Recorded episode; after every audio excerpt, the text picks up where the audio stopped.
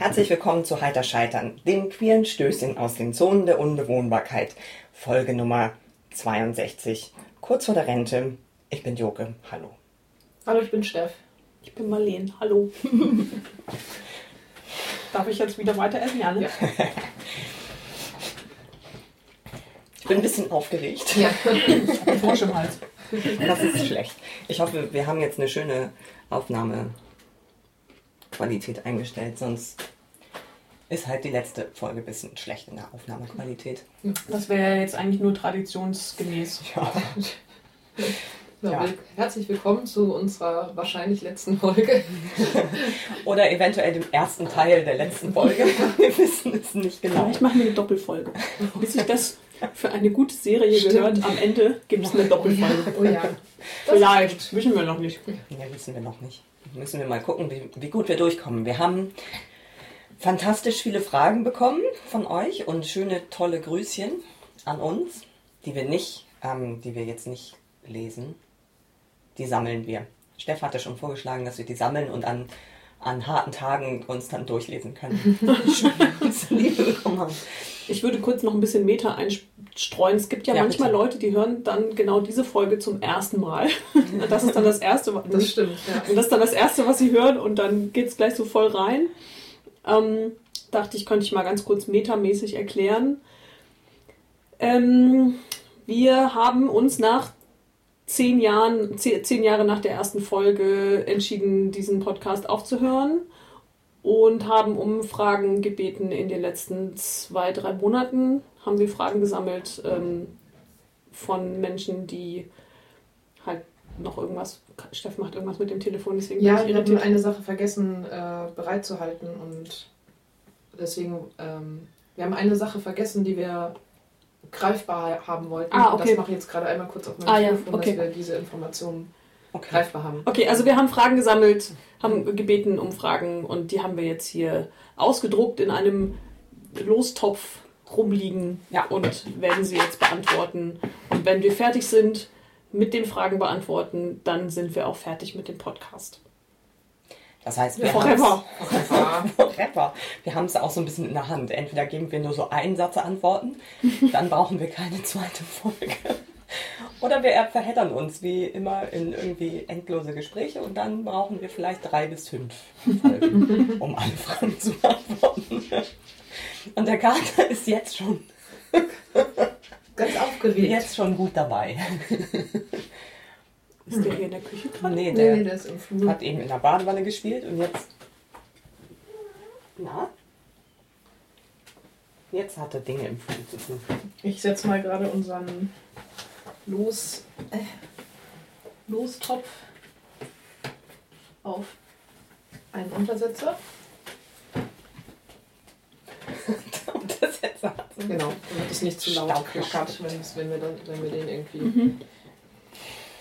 Also ich trinke Wasser übrigens. Wieso trinke ich nur Wasser? Das ist völlig unangemessen. Ja, es gibt ja auch noch Tee. Ja, ich hätte mich nicht. Das, das ist immer so schön, dass wir es wirklich eiskalt durchgezogen haben, uns um diese Getränke zu kreisen, obwohl es die meisten einfach nur genervt hat. Das macht ja mal, aber es ist halt unser Ding. Genau, das ist halt unser Ding. Müsst es ja nicht hören. Möchtet, möchtet ihr auch Tee? wie heißt Nee. das nochmal, dieser. Ähm, diese signifikante Move? Oh, Signature Move. Signature Move, genau. Tee ist unser Signature Nein, Move. nee, über unsere extrem Ja, viel schon. Zeit darauf zu verwenden, über unsere Getränke zu reden. Das ist unser Signature Move. Wow. Total cool. Machen wir jetzt eigentlich noch ein bisschen Meta, bevor wir mit den Fragen loslegen, eigentlich? Warum nicht? Finde ich gut. Was für Meta? Was Also, wir machen ja immer Meta, ne? Achso. Was für Meta schwebt dir denn so? Naja, zum Beispiel äh, hatte ich gedacht, ich könnte erzählen, dass ich, und du glaube ich auch, dass ich mir nochmal die allererste Folge angehört habe. Mhm. Ist nicht. Nachdem Steff das gesagt hat, dass sie sich die allererste Folge angehört hat, dachte ich, oh, das muss ich auch machen. Also die erste Folge ist vom 3. Oktober 2008. Und ja, da hatten wir noch keinen Namen. Mhm. Und es gibt, also ich fand es erstaunlich, wie viel gleich gewesen ist. Und ich fand es aber auch dann wiederum erstaunlich, wie viel sich verändert hat. Und ich hatte schon so ein bisschen so ein Flashback-Gefühl im Sinne von, ah, ich konnte mich so ein bisschen reinfühlen, wie das Leben so vor zehn Jahren gewesen Mhm. ist. Und jetzt ist der Kater da. Und der Kater war noch nicht da vor zehn Jahren. Aber ist dann auch bald aufgetaucht Ja. tatsächlich. Ja, vor neun Jahren. Nee, vor acht Jahren. Ähm, und äh, ähm, genau, also ähm, wie viel sich dann doch. Äh, also ich hatte so ein ganz lustiges äh, Gefühl von, ach ja, da waren Sachen auch noch ein bisschen anders und Mhm. es gab andere Themen, die irgendwie so, also die uns so bewegt haben. Und ähm, ich konnte das so gut, ich konnte mich da total gut reinfühlen. Also es war so ein ganz lustiges Gefühl von, ah ja, stimmt, so war das. Also es hatte wahrscheinlich eher was für mich von so einem, wie in so einem Fotoalbum blättern Mhm. oder sowas, so ein, also ein Audio-Fotoalbum, Mhm. also ein Audioalbum? Hm. Naja, Sie wissen schon. ähm, und ich fand es ganz interessant, ähm, auch zu, also äh, zu hören, was wir da so reden Mhm. und wie wir da so, wie lang und breit wir uns über Themen auslassen und wo ich mich wirklich, und das ist keine Attitüde, gefragt habe, warum haben Leute sich das Ja, angehört? das nicht. Also das ist wirklich keine Attitüde von, oh nein, ich will jetzt irgendwie hier Fishing for Compliments machen oder gar nicht, sondern wirklich eine, also es, es ist mir nicht erklärlich, wie es jemand über diese Folge hinaus geschafft hat, uns zuzuhören, weil das einfach so langweilig ist zwischendurch. Ja. Und dann habe ich mir gerade nochmal, weil Steph hat was ganz Tolles gemacht, sie hat nämlich sämtliche ähm, Beschreibungen aus dem Blog ähm, ausgedruckt und zu den Folgen und hat es ähm, mitgebracht und ich habe mir das eben nochmal durchgelesen. Diese ganzen Z Beschreibungen der 62 Folgen, nee, 61, jetzt ist ja die Mhm. 62, ne? die ein- äh, Beschreibung der 61 Folgen, die wir gemacht haben, ich konnte mich an ganz viele Sachen gar nicht mehr erinnern, Mhm. aber Ja. Irgendjemand hat sich das alles angehört. Und wenn die alle so langweilig sind wie die erste Folge, alter Verwalter. Ja, also ich konnte es nicht so ganz nachvollziehen, musste mich auch echt ein bisschen schämen, habe es auch zum Teil kaum ausgehalten und habe wirklich ernsthaft darüber nachgedacht, wie gut ich das eigentlich finde, dass das Ganze noch im Internet ist. Ähm, aber das kommt ja später Kommt gleich nochmal, diese Frage, genau. Äh, ja, äh, das wollte ich nur einmal ganz kurz zum Besten geben. Und das meinte ich mit Meta. Mhm. Jetzt habe ich es schon Okay. direkt beantwortet. Naja. Fantastisch. Ja, wir hatten uns da ja auch ganz kurz dann darüber ausgetauscht, über die erste Folge und wie wir das irgendwie so empfunden haben. Und ich fand es auch, also erstens fand es wirklich sehr erstaunlich, wie wir, wir haben uns da so echt so reingeworfen, haben ohne Punkt und Komma angefangen, irgendwie so kein, kein langsames Ranführen, irgendwie, sondern erstmal so, bam, hier, wir erzählen jetzt einfach irgendwie, was uns gerade irgendwie richtig da beschäftigt, brüllen die ganze Zeit Namen von FreundInnen raus. Ohne Nachnamen wenigstens. Und also ganz entzückend. Äh, Diese Privacy-Fails sind ganz entzückend.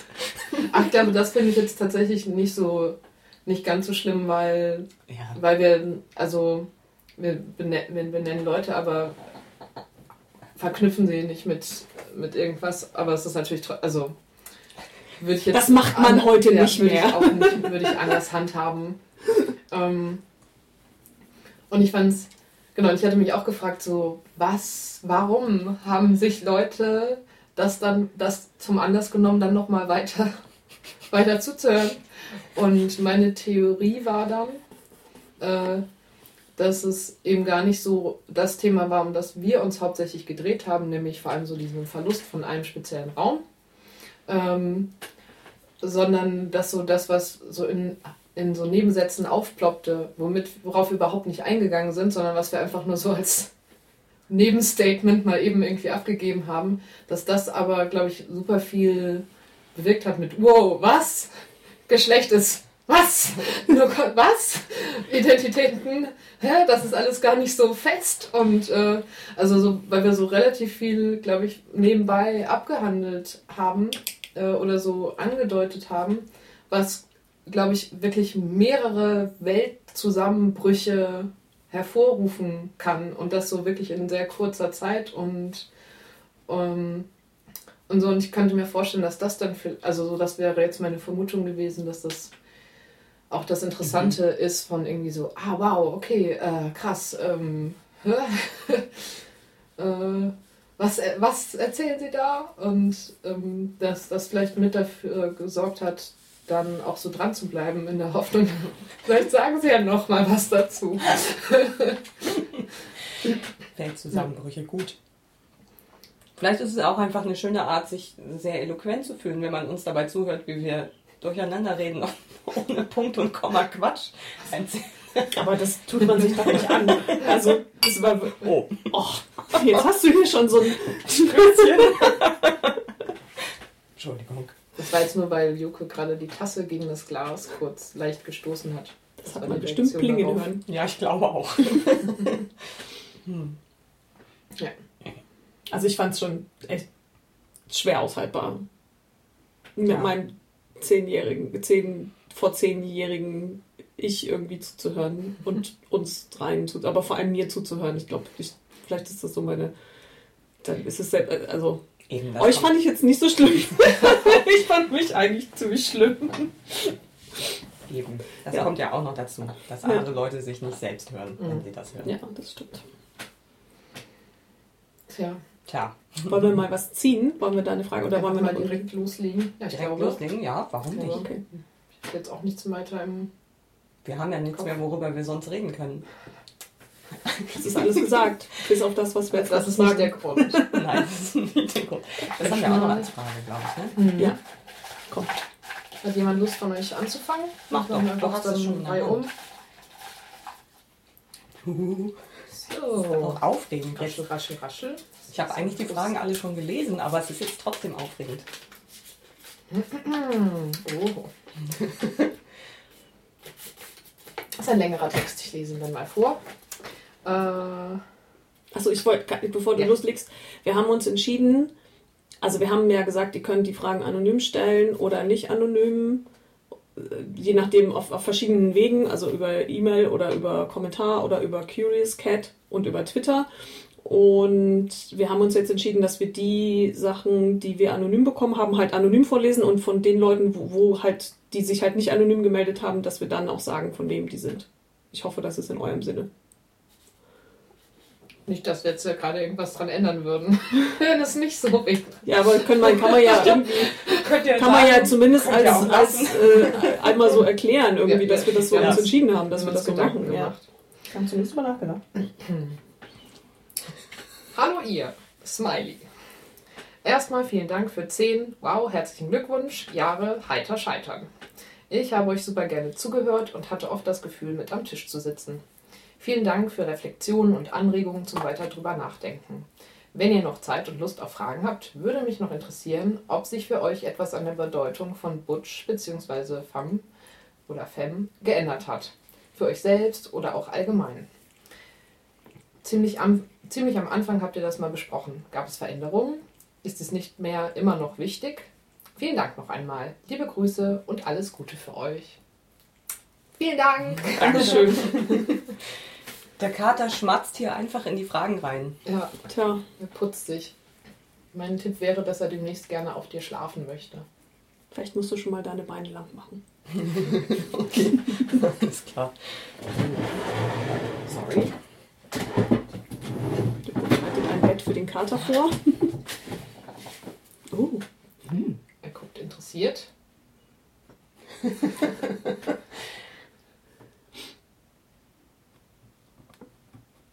Und er nimmt, sofort, er nimmt es sofort an. okay. Ja. Ich werde mich jetzt nicht mehr hier wegbewegen. Wenn das demnächst ein, ein Katerschnarchen ja, dann ertönt. So, also. Butch Femme ist die Frage, ne? Ja. Ich habe natürlich die Folge nicht nochmal gehört. Es sind ja sogar mehrere Folgen. Ja, wir haben das häufiger, ne?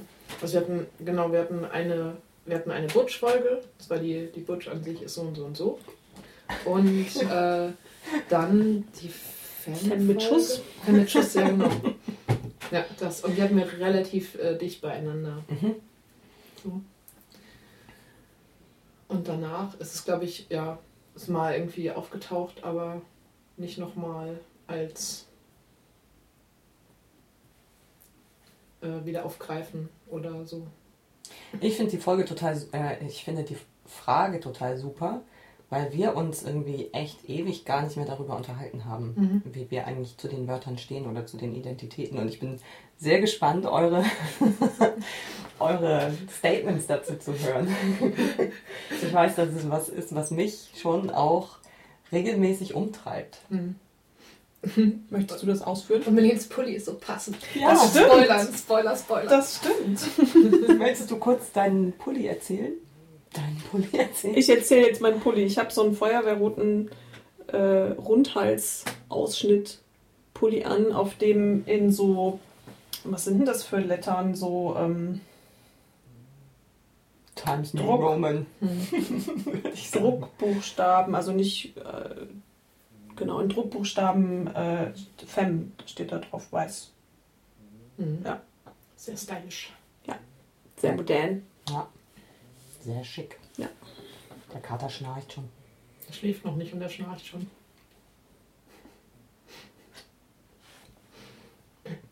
Ja, Ich muss nicht anfangen. du musst nicht Nee, ich anfangen. muss nicht anfangen. Obwohl ich die Frage kannte, hatte ich mir darüber jetzt lustigerweise am wenigsten Gedanken drüber gemacht. Ich glaube, mh, ich könnte darüber. Ja, ich glaube, das, was am leichtesten greifbar ist, ist das über das Butch-Buch, was dieses Jahr rausgekommen ist und auch so den Vorlauf dazu, weil wir die Herausgeberin kennen und auch involviert waren in der, in der Vorphase. Stößchen. Entschuldigung. Das Stößchen ging an die Herausgeberin und nicht an die Vorphase wahrscheinlich. Ich stöß ein Stößchen, keine Vorphasen. Du kannst Stößchen, was du willst. Ja? Ja. Okay. Und der Kater guckt entsetzt. Ja, ne? Mm. Ja, also irgendwie hat das, hat das dann ja schon nochmal so ein bisschen das Thema ein wenig mehr nach vorne geholt. Auch, dass es dann nach der Veröffentlichung irgendwie einen wunderschönen Abend in Hamburg gab, ähm, mit der Buchvorstellung irgendwie mit, mit Lesung, Performance äh, unter dem Butch-Motto. Und ich seitdem auch ein wunderschönes Butch-Glitzer-Shirt besitze. Ja. Mm. Und genau, und das hat zumindest eben diese Vorphase hat eben schon auch dafür gesorgt, dass ich mir nochmal überlegt habe, so wie was für mich Butch dann eigentlich bedeutet oder was für mich da gerade irgendwie wichtig dran ist. Und ich würde das jetzt nicht in der in aller Feinheit irgendwie also so alle, alle Aspekte irgendwie wiedergeben, weil dann sitze ich in dem Interview, was ich gegeben habe, dann quasi, also es, wäre mir dann, ist mir zu kleinteilig. Ähm, aber vielleicht sowas wie pff, das, was für mich, was, ich hatte mir Butch ja damals so ein bisschen mehr über Tuntenbutch äh, angeeignet. Oder das war dann irgendwie ein Zugang, der für, sich für mich erstmal okay angefühlt hat, um einfach auch nicht mit dem Standard Butch-Norm, was weiß ich, irgendwie konfrontiert zu sein oder sich darin dann irgendwie einen Platz zu suchen, so unter dem Allgemeinbegriff Butch, sondern dann lieber so einen extra Raum sich schaffen, um sich damit irgendwie anzufreunden. Ähm, aber, also ich glaube, ich habe trotzdem, hatte ich irgendwie damals nie einen harten Struggle und habe den auch weiterhin nicht irgendwie, was Butch angeht. So ist es eher ein, so, so bin ich, das mache ich gerne. Butch beschreibt das irgendwie am besten, kann ich was mit anfangen? Okay. Das ist tatsächlich nichts, womit ich irgendwie besonders hadere, noch nie gehadert habe. Eher, also eher auf der Ebene von, dass es, ähm, ich glaube, dass es schon auch eher durch euch beide an mich herangetragen wurde und das jetzt nichts war, was ich irgendwie gesucht habe. Ähm, und ich glaube, das war dann eher so dieses Ding, dann da in Ruhe selbst sich dann damit äh, da drin, ja, das so für sich irgendwie anzunehmen, aber ich finde so als beschreibendes, ich be, also ich benutze es weiterhin als Selbstbeschreibung, was ich zum Beispiel bei WG suchen oder sowas. ähm, und genau, für mich irgendwie damit wohl und habe mir genau jetzt um das Butch-Buch herum ähm, hatte ich mehr so auch politische Ideen dafür, dass eben Butch für mich auf jeden Fall oder eher so rum, wenn irgendwie Butch jetzt auf einmal automatisch bedeutet, äh, transexklusiv zu sein. Also irgendwie, äh, ja, dass es irgendwie transfeindlich ist, dass irgendwie, dass es zu biologistisch ist, dass irgendwie nur irgendwelche äh, nur Cis-Frauen äh, Butch sein können oder nur Leute, die sich nicht transidentifizieren, äh, Butch sein können, irgendwie sowas, was über die letzten Jahre einfach schon nochmal doller mitschwingt, auch durch so eine Erzählung von ähm, alle werden trans, äh, wenn du Butch bist, wird automatisch angenommen, dass du auch trans wärst und musst dich dann mit den mit Transnormen, bist, wirst dann mit Transnormen oder transmännlichen Normen ähm, konfrontiert, was auf jeden Fall passiert, aber vielleicht nicht allen in gleicher Weise. Ähm, genau, dass ich halt gemerkt habe, so Butch ist für mich ein solidarisches Gender und wenn es irgendwie, wenn eine quasi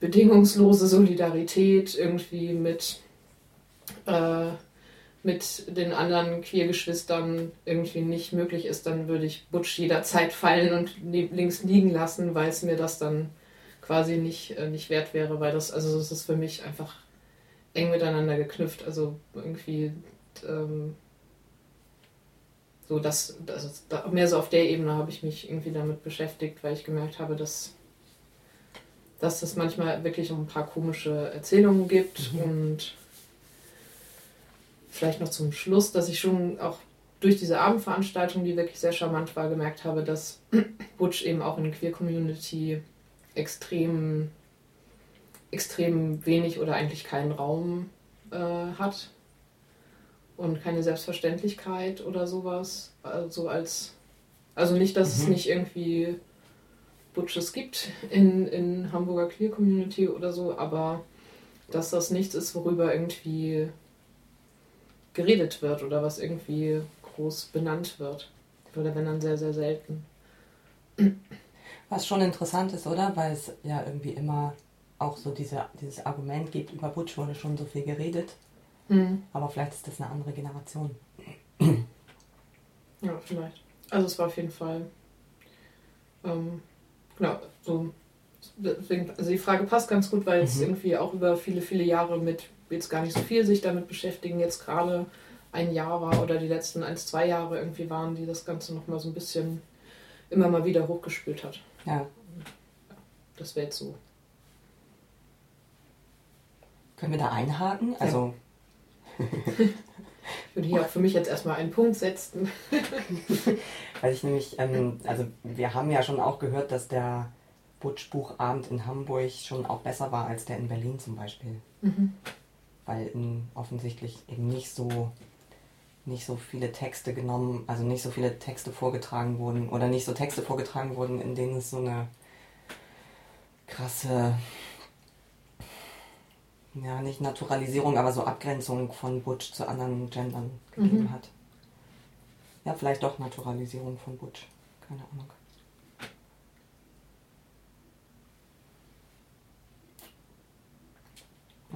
Aber an das Butch-Buch musste ich auch denken, weil es, weil es ja auch gerade irgendwie aktuell ist.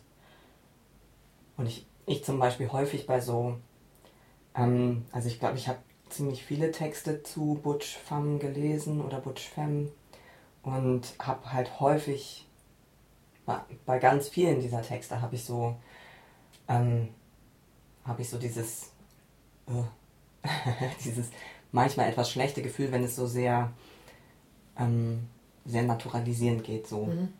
die Butch an sich so und so und so. Ja. Nur noch in, in Verweisen auf die anderen Folgen reden, ist auch schön.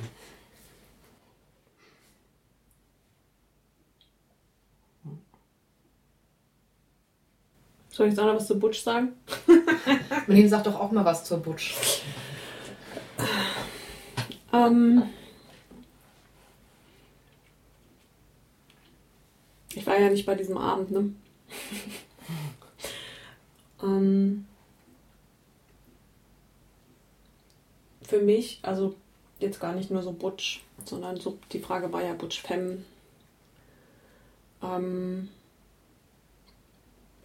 also was so zu Hause fühlen in so einer Identität oder in so einem Gender oder in so einem Begriff irgendwie angeht, ähm, fühle ich mich nach wie vor in Femme zu Hause, hence the Pulli.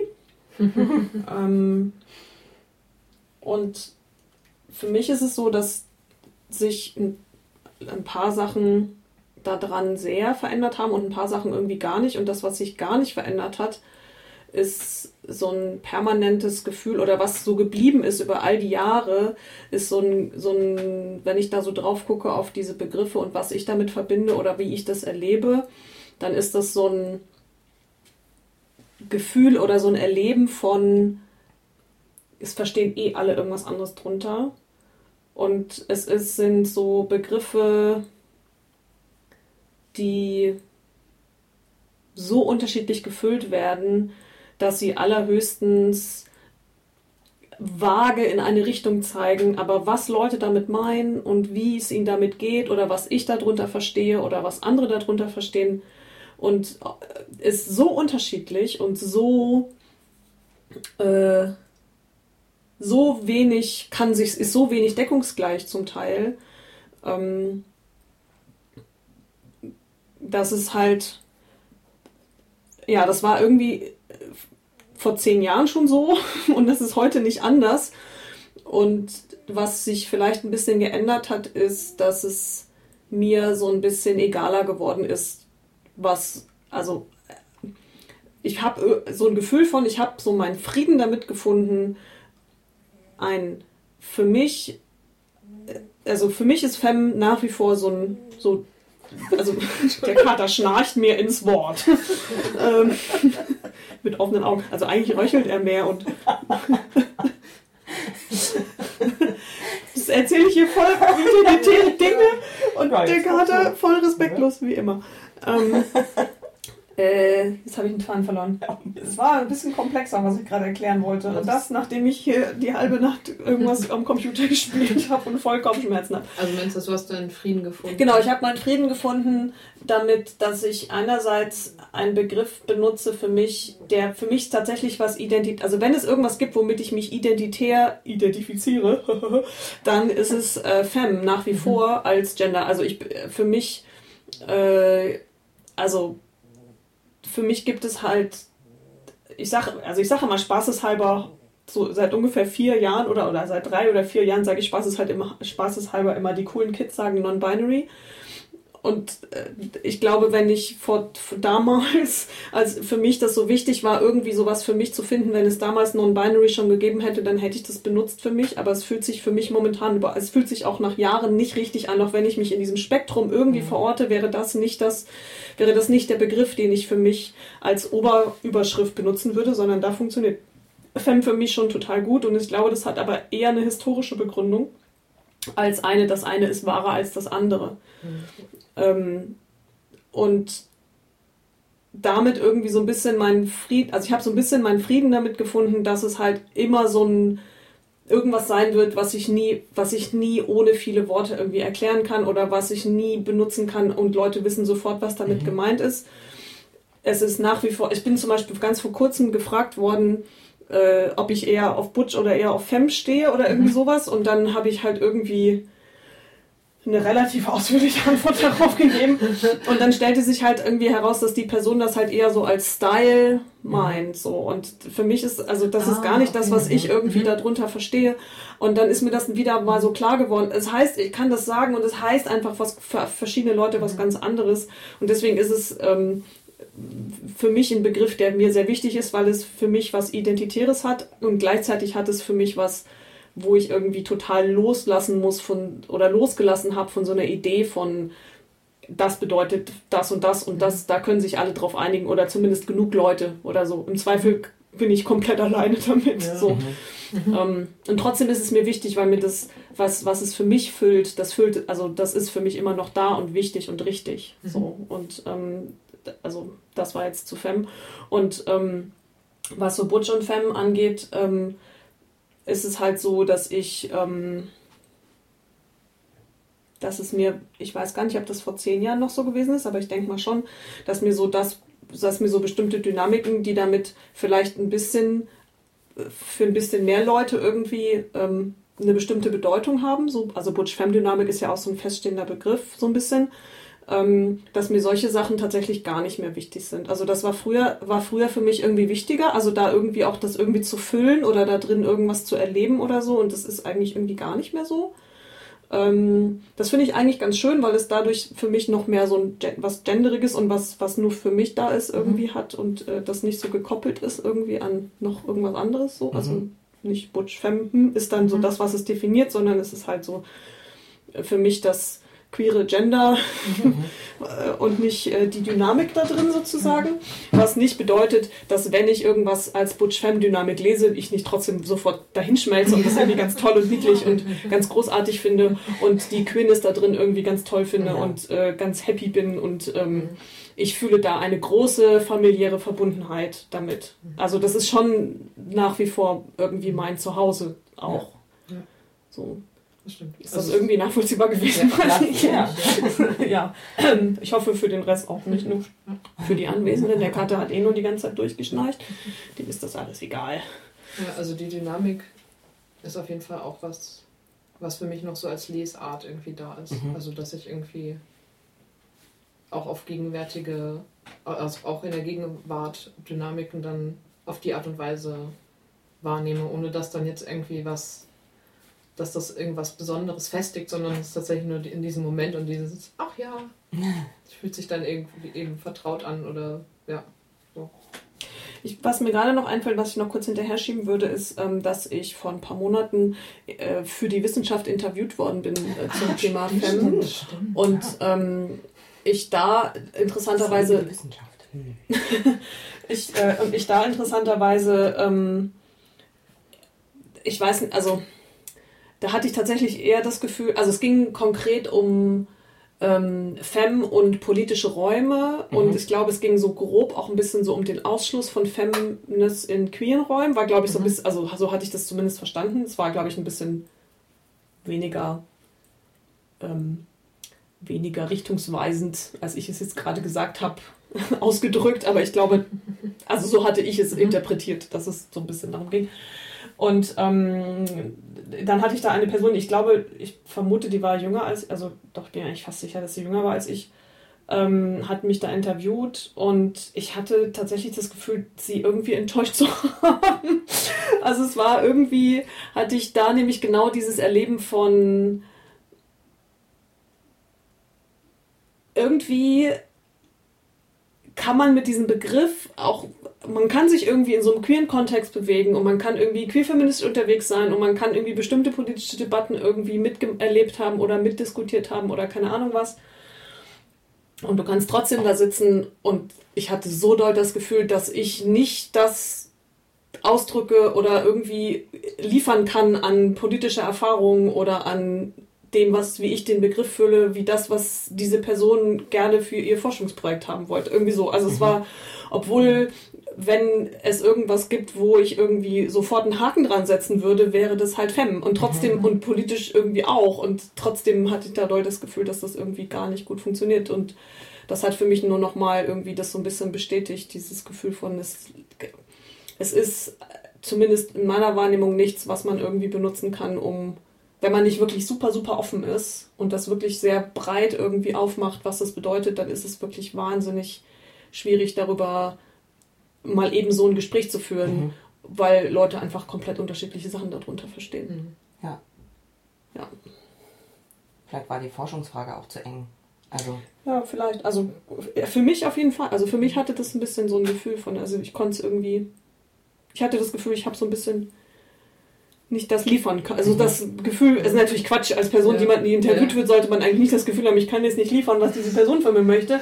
Aber das ist genau das Gefühl, was übrig geblieben ist. So. Mhm. Ja. Okay. Ja. Ja. ja. Ähm, ich habe ganz viel eigentlich immer wieder über Butch Femme nachgedacht und meine Bezüge dazu über die letzten Jahre. Ähm, und kann es nicht so gut ausdrücken, habe ich das Gefühl. Also weil es irgendwie, weil ich es so komplex finde und es so schwierig finde teilweise. also, ähm, ich erinnere mich noch total gut daran, dass, also Butch war für mich ja, ich, also es ist auch so ein bisschen, ähm, ist halt auch so ein, ich muss mich über mich selbst schlapp lachen, weil ich irgendwie so ein lustiges ähm, Butch Coming Out hingelegt habe, was so, was so Poster-Butch-mäßig war irgendwie, keine Ahnung. Ich habe ja Stone Butch Blues gelesen von Leslie Feinberg und habe ich festgestellt, so, ah, das ist mein Zuhause, das war es die ganze Zeit. Und habe mich ab da als Butch identifiziert.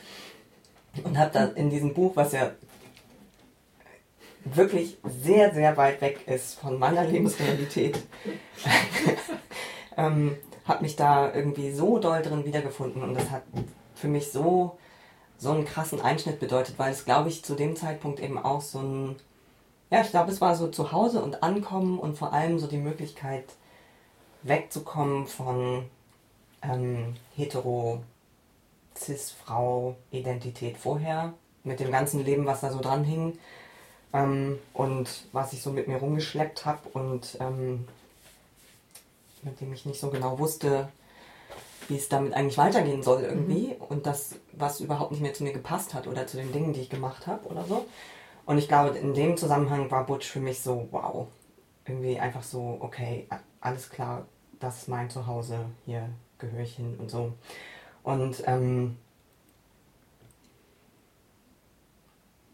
dann habe ich überlegt, so was, was habe ich denn am Anfang darin gesehen? Und ich glaube, es hat sich schon, ich glaube, ich bin da schon eigentlich sehr normativ erstmal rangegangen, würde ich sagen. Und habe da sehr viel über so, tatsächlich über so Style und diese Normen irgendwie drin wiedergefunden. So wie, wie sehe ich eigentlich aus, wie bewege ich mich, wie verhalte ich mich auch in Bezug auf andere Leute ganz viel. Das, was, was ihr ja auch schon meintet, so Dynamik. Und habe ja auch, also ich habe wahnsinnig viel Lust und Begehren auch in dieser Butch-Femme-Dynamik gefunden. Ähm, und hatte dann ja auch nach so Trans-Entdeckungen, ähm, die dann ja erst danach kamen irgendwie, ähm, hatte ich ja auch eigentlich überhaupt kein Problem damit, so dieses Feld so Transgender-Butch, das war, glaube ich, ganz lange so mein, meine erstgewählte Identität, irgendwie so Transgender-Butch auch mhm. zu füllen und das auch irgendwie toll zu finden und auch da so, auch so dieses, was du, Steff, meintest, so dieses tuntige Element da drin auch zu zelebrieren oder sowas Glamouröses oder sowas, also ähm, ich glaube, das waren so meine Zugänge zu Butch. Ähm, und das hat sich auf jeden Fall geändert. Also ich habe, ähm, und das ist vielleicht ja auch ganz gut, weil das, glaube ich, schon auch eher ähm, so Zugänge waren, die mich vielleicht nicht so weit bringen. Also wenn es eher um Style geht oder eher um genau diese Dynamik auf andere Leute bezogen. Wenn daran dann die Identität hängt, weiß ich nicht, ob das jetzt so, ähm, so ist natürlich schön, aber ob das jetzt so super hilfreich für mich ist, wenn ich dann alleine bin. Es gab ja auch, gab es doch auch im, im Butch Farm Forum häufiger mal so diese, diese Fragen, so, wenn ich alleine in meinem Zimmer sitze, bin ich dann eigentlich noch Butch oder bin ich das eigentlich nur in Verbindung mit mhm. einer, mit einer Femme oder Mhm. Und dann so diese, diese frühen Fragen, so, ah, kann es eigentlich Butch on Butch und Femme on Femme geben? Und ah, alles total kompliziert. was für, also die frühen Fragen. So, was für Fragen? So, kann es das geben? Ja, das waren Fragen. ist das legitim? Wo ist dann die Dynamik? das ist schon, ich finde, ja, es ist ja auch interessant irgendwie. Ähm, und für mich hat sich, glaube ich, also die, die, ähm, also für mich hat sich, glaube ich, in den letzten Jahren nochmal in Bezug auf Trans ganz viel getan. Und ich glaube, in dem sich was in Bezug auf Trans bei mir getan hat, hat sich dann halt, das hat sich auch auf Butch ausgewirkt, habe mhm. ich das Gefühl. Also ähm, ich habe in Trans, jetzt bin ich ja, wie lange bin ich jetzt schon hier? Trans? Auch schon? Weiß ich nicht. Scheiße, habe ich auch vergessen. Irgendwas ähm, zwischen 2004 oder so, keine Ahnung. Das sind 14 Jahre. 14 Jahre. Das ist auch schon lange. Irgendwas zwischen 15 und 39 Jahren. Genau, irgendwas zwischen 15 und 39. Nein, 14. 14 Jahre. Ähm, und auch mein Trans, also mein Trans, meine Trans, ich möchte nicht Transidentität sagen. Jetzt hast du es doch gesagt. Jetzt habe ich es doch gesagt. Also, die Identität, die ich mit Trans verbinde, hat sich ja auch total geändert und hat sich auch von, okay, erstmal relativ normativ, nein, normativ glaube ich nicht, aber erstmal relativ sicher auch so transmännlich über ein paar Jahre, wo ich mich ja auch als Mann tatsächlich identifiziert habe und so und zwar mir, glaube ich, so ähm, das, das, das dazwischen auch immer offen gehalten habe, aber schon eigentlich sehr, sehr sicher auch mit so männlichem Äußeren war oder so, das hat sich ja auch alles geändert. Und so dieser, dieses Dazwischensein ist für mich viel, viel wichtiger geworden und hat auch, glaube ich, über die letzten Jahre hat das so eine Bedeutung gewonnen, so dieses, okay, Androgynität, so dieser Raum zwischen Geschlechtern oder dieses sich nicht, sich nicht entscheiden wollen oder auch nicht. Also wenn es irgendwie zwei Seiten geht, dann gibt, dann bin ich immer in der Mitte oder irgendwie sowas. Also das hat sich irgendwie bei mir ja so als so ein, so ein Lebensmotto Motto irgendwie herauskristallisiert. Aus, also irgendwie. Mm. Ich finde ja zum Beispiel auch, mir geht es ähnlich mit Non-Binary so. Ich glaube, ich habe einfach, ich bin zu früh für Non-Binary. Hätte es das damals gegeben, hätte ich das wahrscheinlich auch interessant gefunden. Mhm. Ich hatte dann eher als es dann kam, hatte ich immer eher so das Gefühl, so, hey, also die Leute, also am Anfang, ich glaube, das ist inzwischen auch wieder anders, aber am Anfang hatte ich immer so das Gefühl, so wie die Leute sich non-binary nehmen und das verargumentieren, habe ich immer so das Gefühl gehabt, so, oh, ich werde da voll ausgeschlossen. Als so, also trans existiert nur noch als normativ binär trans mhm. und ich habe da überhaupt keinen Platz drin, wenn ich mhm. mich auch als trans bezeichne. Mhm. Und es ist eigentlich total uncool, sich als trans zu bezeichnen. Das hat bei mir eher dazu geführt, bei trans zu bleiben. ähm, beziehungsweise finde ich, glaube ich, auch so die, ähm, die Kämpfe, die in Non-Binary geführt werden, finde ich häufig für mich nicht so nicht so spannend. Also, weil ich irgendwie, also wenn es dann darum geht, kann ich irgendwie ohne Hormone und unoperiert, kann ich da non-binary sein oder ähm, muss ich irgendwie irgendwelche, muss ich dysphorisch sein oder so weiter, irgendwie, keine Ahnung. Ähm, das sind Fragen, die ich absolut nicht, also die kann ich nicht nachvollziehen. Ich glaube, die sind, also weil mein Transbegriff irgendwie so breit ist, dass der, der, dass es mir total egal ist, ob Leute irgendwie dysphorisch sind oder nicht oder irgendwelche Körperveränderungen wollen oder nicht oder lange Haare haben wollen oder kurze Haare haben wollen oder mit einem Pronomen oder mit vielen Pronomen oder mhm. ist irgendwie, also ich kriege den, den Zugang zu diesen Kämpfen nicht so gut hin, habe ich das Gefühl. Mhm. Obwohl natürlich die Kämpfe sehr real für viele Leute sind, das sehe ich auf jeden Fall. Ähm, jetzt habe ich kurz den Faden verloren. Butch. Butch. Ach ja, es ging ja um Butch. genau, und mit so diesen, ähm, mit so diesen Dingen ähm, von, okay, was macht eigentlich Androgynität bei mir?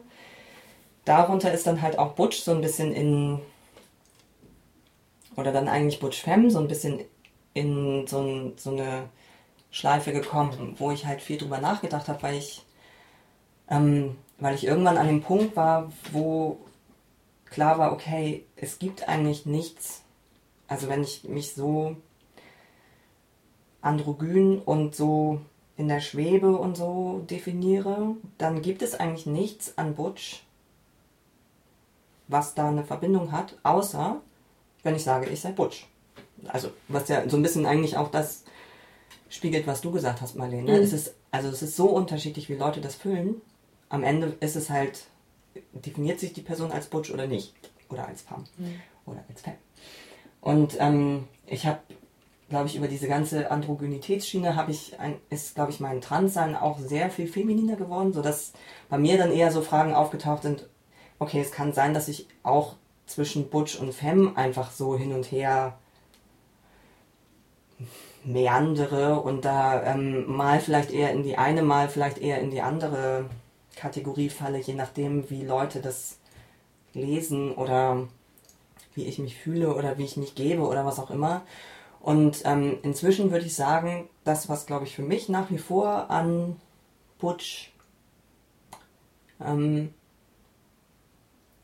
was für mich so ein, so ein Ding ist, woran ich festhalte oder wo ich mich wiederfinde, ähm, ist, aber das ist, das hat glaube ich irgendwie, ja doch, es hat schon was mit dem Gender zu tun, ähm, ist sowas, dass ich merke, dass ganz viel von dem, wie ich in Bezug auf andere agiere, ähm, hat es ganz viel mit Wertschätzen zu tun oder geben, also so eine mhm. Form von ähm, Leuten in, ich finde es super schwierig auszudrücken.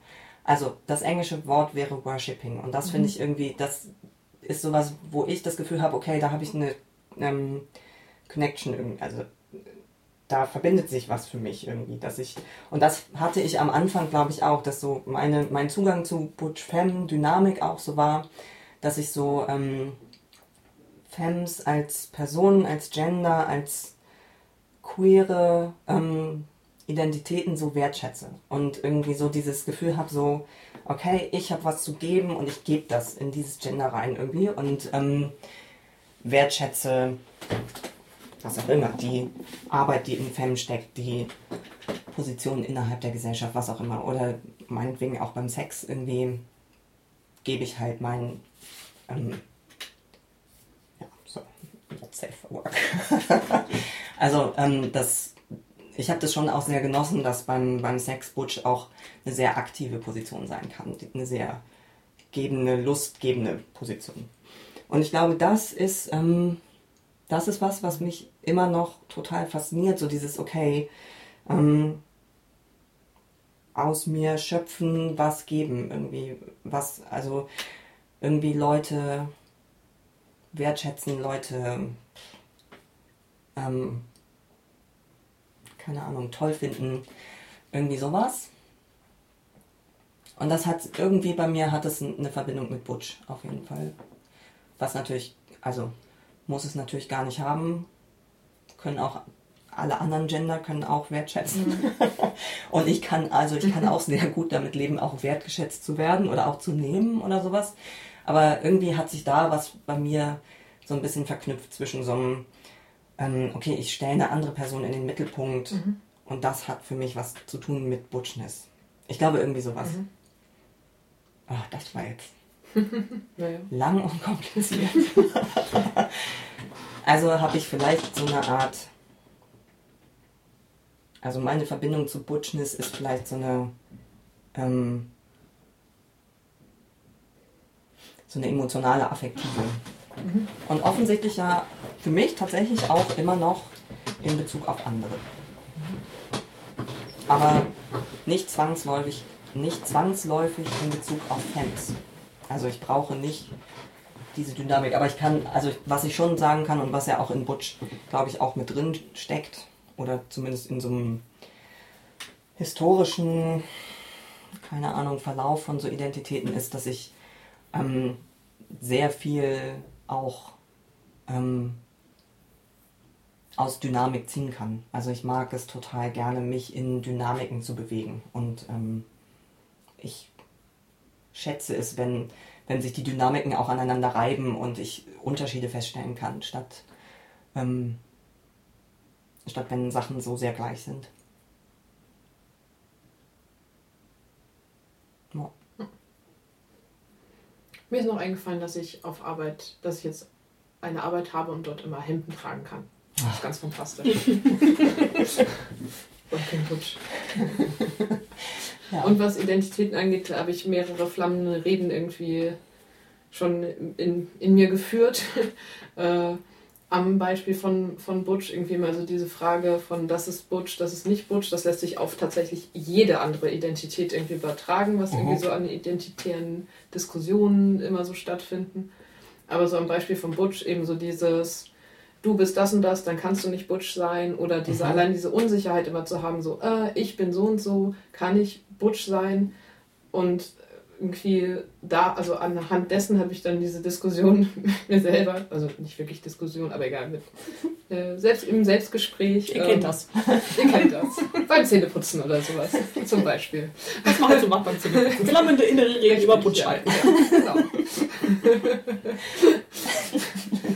ähm, ja, um irgendwie, also so, ich finde, dass es dass die Wahrnehmung von Identitäten dann irgendwie so ist, dass es irgendeine übergeordnete Wahrheit gäbe und auch noch Leute gäbe, die diese Wahrheit verwalten können, die dann irgendwie sowas irgendwie, die dann so eine Berechtigung aussprechen können und irgendwie so eine Validierung. Mhm. Ähm, und dass aber Identitäten so nicht funktionieren. Du möchtest gerne Butch sein, du nimmst, du nimmst dir Butch, was mhm. einfach irgendwo rumfloatet und in dem Moment bist du Teil von Butch. Mhm. Und Butch muss dann eben diese Diversität auch aushalten. Also so dieses, ja. ne, äh, irgendwie das, da so ein bisschen die, auch sowas, was so Handlungsfähigkeit angeht, das mal so ein bisschen umzudrehen und zu sagen, so, da gibt es nicht die Grenzen, sondern du nimmst dir das und dann bist du, dann bist du Teil davon. Und ja. das kann irgendwie auch hart sein und auch irgendwie so schwierig, aber ähm, zu wissen, dass, äh, dass in dem Moment, in dem du dir etwas nimmst, du Teil davon bist mhm. oder deine Aspekte, das, was du mitbringst, wird damit automatisch Teil von Butch ja. oder eben Teil von irgendeiner Identität. Ja. Ja, ich finde auch, also wo du das vorhin meintest, Steff, so, also das war ja, auch, also seit ich irgendwie Dinge lese über Butch Femme, beziehungsweise über Butch, gab es schon immer diese, diese komische Diskussion, so Butch Trans, Grenzkämpfe, bla. Ähm, und dann da auch dieses, genau, irgendwie die Butches sterben aus, weil jetzt alle trans werden. Und das fand ich immer eine totale Frechheit, weil es irgendwie so, ja, also ich verstehe überhaupt nicht, was Leute dann an Trans sehen oder an Butch dann nicht mehr sehen oder so. Das klar ist, also ich verstehe überhaupt diesen, diesen, diese Bewegung nicht zu sagen, okay, du bist ein Gender, aber wenn du das und das machst, dann fällst du da raus oder dann ist es vorbei damit. Also wenn du irgendwie über einen bestimmten Maskulinisierungspunkt hinausgehst, dann war es das. Mhm. Und das, ähm, das kann ich überhaupt nicht nachvollziehen und das fand ich immer sehr, sehr schade eigentlich. Weil, ja. Vielleicht auch, also wenn ich dann so sage, okay, für mich hat es eher was Emotionales, Affektives, dann ist das ja komplett mhm. unabhängig von wie viele Hormone ich nehme, welche OPs ich habe, wie mein Pronomen lautet, etc. Also es ist ja irgendwie absolut egal irgendwie. Was mir eben noch eingefallen ist, was ich nach wie vor total toll finde an, an Butch Femme, aber eventuell auch an anderen queeren Identitäten, ist, ähm, das hat aber dann, das ist glaube ich eher dann so ein, so ein eventuell so ein Party-Aspekt, weiß ich nicht, ähm, dass ich es super attraktiv finde, wenn ich sehe, wie Leute sich was nehmen und es zelebrieren das finde ich toll. Also wenn, wenn Leute sich Femininität bewusst nehmen und das irgendwie zeigen. Oder wenn sich Leute bewusst Maskulinität nehmen und das zeigen, weil ich da drin so, also ich glaube, ich stehe einfach total auf diesen Aspekt von, okay, da wird was gebrochen und da ist was entnaturalisiert und das finde ich hochattraktiv. das mag ich gern. Okay. Wenn wir so weitermachen, dann fragen wir noch eine weitere Frage, bevor wir irgendwie die Folge für heute. Wenn wir so weitermachen, dann brauchen wir zehn Folgen. Ich muss kurz Tee wegbringen. Möchtest du schon mal einen Zettel auswählen? Ich wähle schon einen Zettel aus, aber ich werde ihn natürlich noch nicht vorlesen. Ja, genau. Wie viele Fragen das sind. Das sind super viele Fragen. okay, ich habe jetzt eine gezogen. Aber ich werde sie noch bei mir behalten.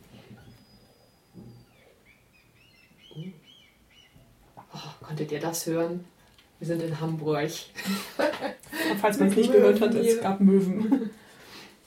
Was man wahrscheinlich nicht hört, ähm, aber was jetzt wieder da ist, ist eine Küchenuhr. Ja, die aber ganz, äh, der Sekundenzeiger macht ein sehr, sehr leises Geräusch ja. nur und ich bin mir nicht sicher, ob es hörbar wäre. Ich habe das, hätte das auch noch erzählt, mit einer, an Dingen, die sich verändert haben oder nicht verändert stimmt, haben. Stimmt, tut mir leid. Ja, egal. aber, das aber das ist natürlich, man kann das ja, man kann ja hören, dass man nichts hört. aber es gibt eine Uhr. Geil. Katze? Mehr Tee. ich habe schon einen Zettel gezogen. Ja, ich habe es schon gehört. Wollt ihr noch Tee? Äh, ich habe noch gar keinen gehabt, aber nehme gerne welche. Ah, ich fürchte, das ist am schlausten, wenn ich auch jetzt gehe. Okay. okay. Soll ich dir noch mal was nachschenken? Ah, gerne. Jetzt können wir doch schon mal Sneak Peek machen. Hier. Das war doch jetzt ja total butsch.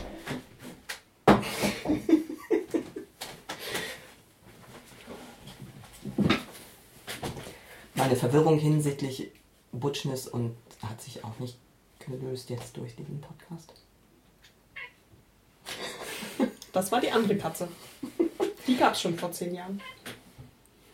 Da war sie allerdings noch sehr klein. Oh, bitte nicht an meinem Bein hängen. Die Katze ist ein bisschen. Sie sieht super hübsch aus, aber sie ist ein bisschen tollpatschig, möchte ich vielleicht sagen. Manchmal. Da glaubt man ja immer, Katzen sind so elegant, ne? Diese Katze nicht. Mhm. Ja.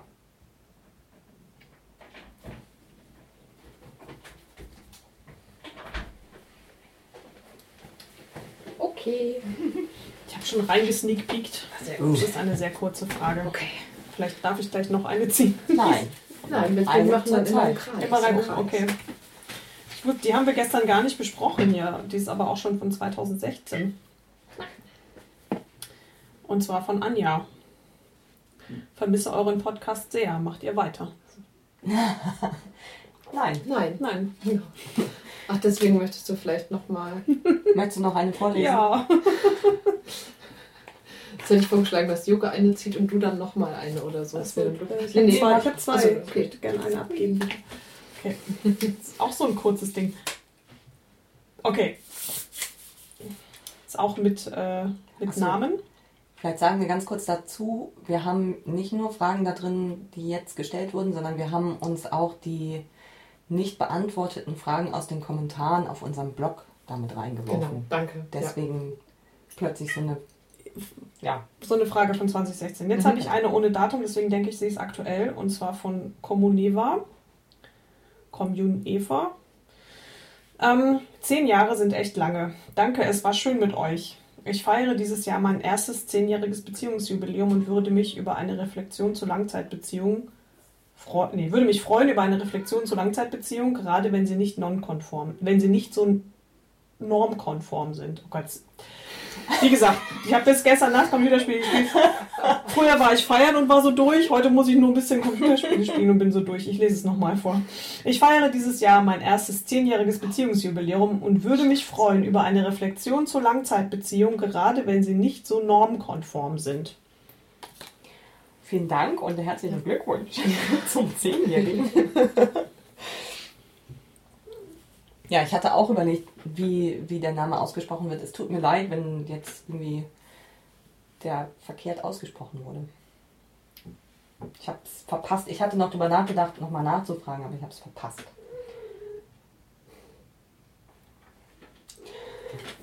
Eine Reflexion zu Langzeitbeziehungen. Sie passieren. Ich würde sagen, meine Reflexion ist. Was, das ist deine Reflexion?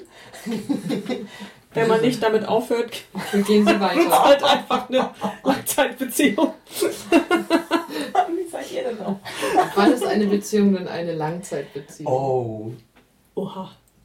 Steff holt die tiefen Fragen raus hier. Ich würde sagen, ab fünfeinhalb Jahren. Würde ich auch sagen, ungefähr. Ich würde das gar nicht so an Zeit festmachen und ich sage Oh. euch auch warum.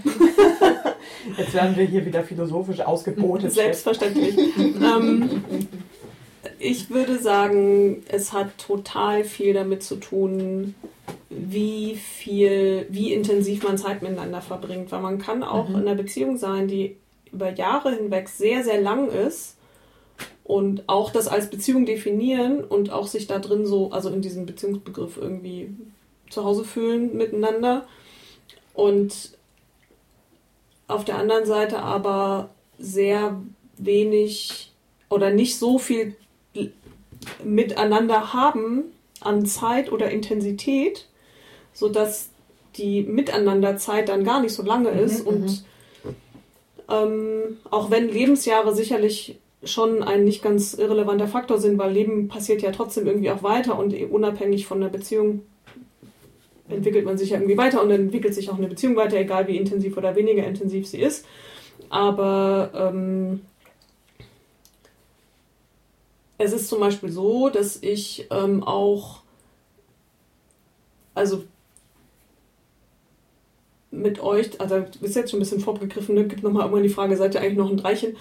Kommt später noch. Also mit euch zum Beispiel habe ich ähm, eine sehr habe ich sehr intensive Beziehungszeiten und äh, die gleiche Zeit habe ich äh, also also Ausschnitte von dieser Zeit, weil ich habe mit niemandem eine längere Beziehung als mit euch, aber ähm, was weiß ich, fünf Jahre oder sowas äh, bin ich auch mit einer anderen Person zusammen gewesen und trotzdem war es nicht so, fühlte es sich nicht nach so einer Langzeitbeziehung mhm. an, weil die miteinander gelebte Zeit weniger gewesen ist mhm. und es deswegen sich nicht ah, ja. so lang angefühlt mhm. hat.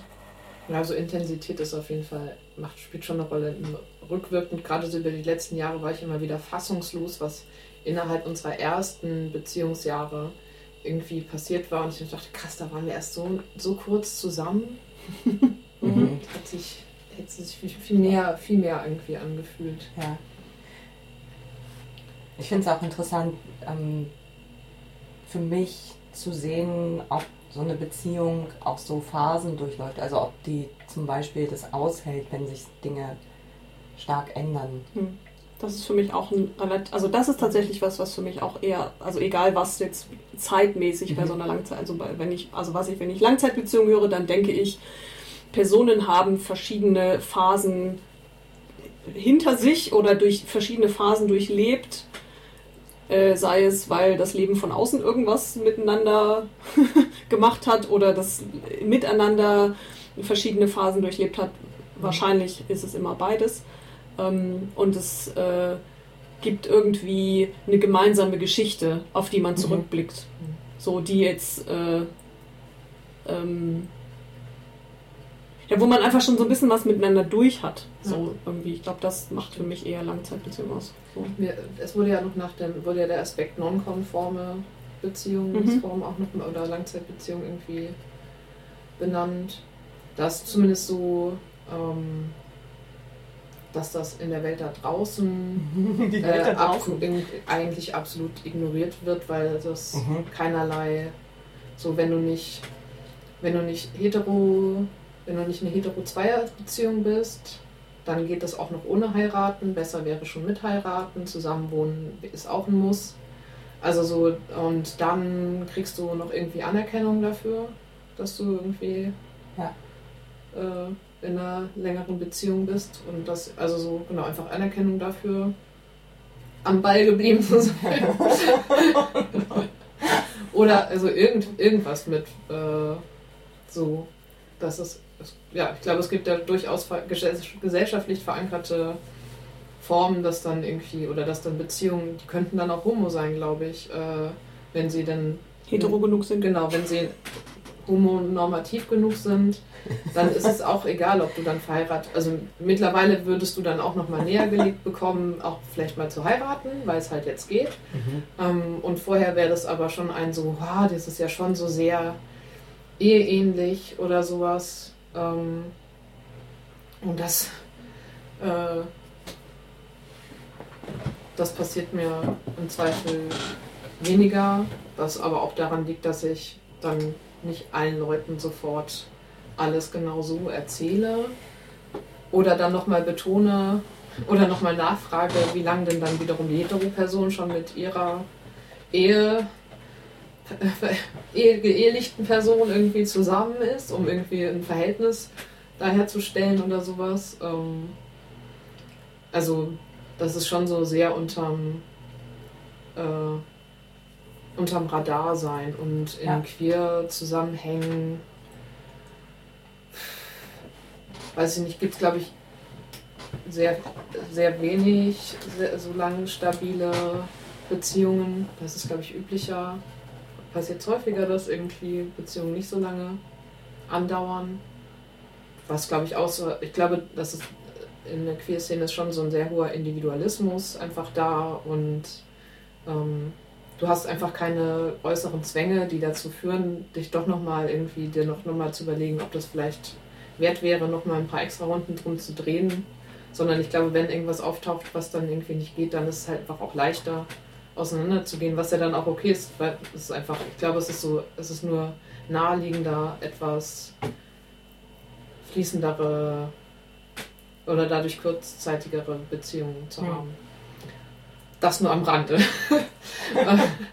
ähm, aber das heißt halt auch, dass, dass, auch in, dass es auch in Queer-Kontexten nicht unbedingt ja, irgendwie nicht so. Also ich kann es schwer sagen, ich bin ja drin. Ich gucke ja nicht von außen auf uns drauf.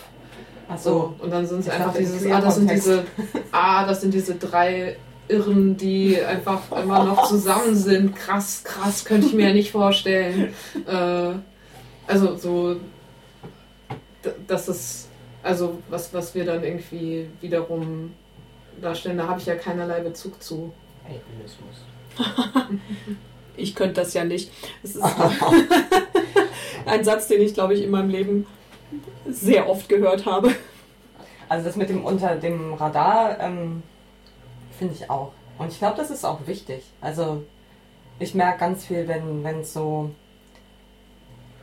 um andere Leute und meine Beziehungen geht, dann wird die ganz schnell einfach zum Beispiel gekappt. Also dass ich zwar von Liebsten erzähle, aber daraus wird halt eine Zweierbeziehung gemacht zum Beispiel.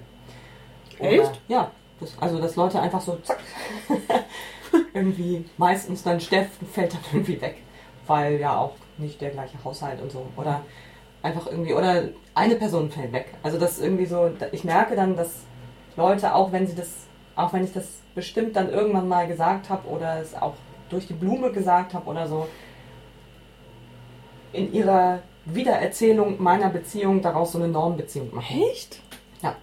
Das habe ich irgendwie gar nicht. Und ich glaube, das mhm. ist aber vielleicht auch eigentlich gar nicht so schlecht. das ist wie mit, mit diesen Asimov Science-Fiction-Romanen, wo es gar nicht so schlecht ist, dass gar keine Frauen vorkommen. Sonst wäre es einfach schrecklich.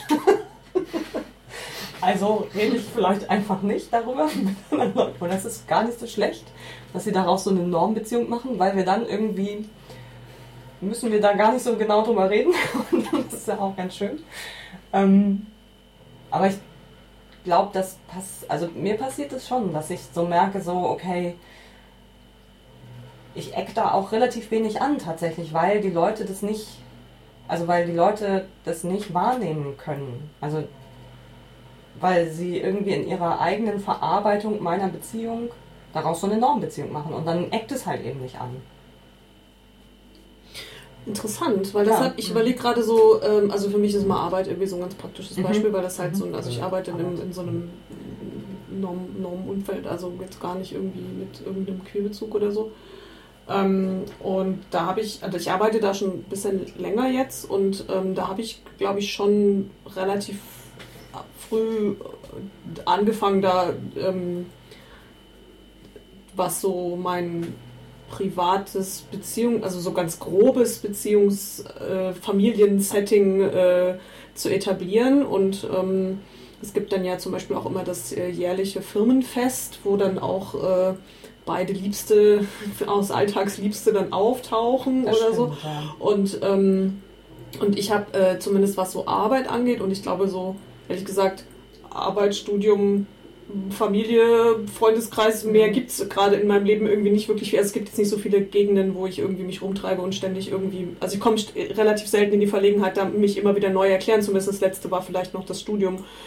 Ähm, aber im Arbeitskontext ist es zum Beispiel überhaupt nicht so, dass ich da den Eindruck habe, dass das irgendwie nicht also dass das irgendwie wegratzt oder zusammen rationalisieren wird auf Mhm. so im Gegenteil. Also ich bin zum Beispiel auch neulich, das habe ich noch gar nicht erzählt, kann ich gleich mal hier so offiziell. Oh.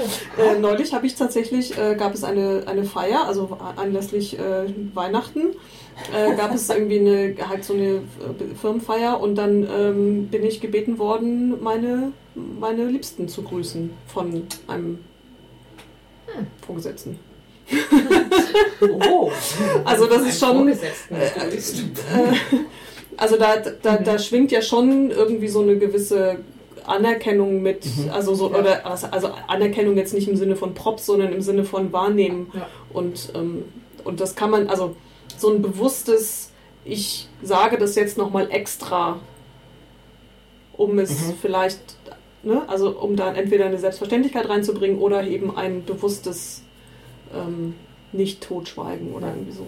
Ähm, Deshalb, deswegen habe ich das gar nicht, also das habe ich tatsächlich, also ich habe es eher im, so im, im, im, im Pflegekontext da das Gefühl, dass das irgendwie nach wie vor irgendwie ein Thema ist, dass wir da irgendwie immer wieder darauf hinweisen müssen, dass, ähm, dass da auch irgendwie bitte alle beteiligten Personen irgendwie, wäre schön, wenn alle beteiligten Mhm. Personen angesprochen werden würden und nicht nur die, die auf dem Papier stehen, weil es halt nicht anders äh, in den Formularen so irgendwie drin ist. Aber es gibt ja einmal Formulare und einmal die Lebensrealität Mhm. und da bestehen wir ja schon relativ doll auf bitte die Lebensrealität wahrnehmen und nicht nur das, was ihr in euren Formularen irgendwie an Kästchen übrig habt.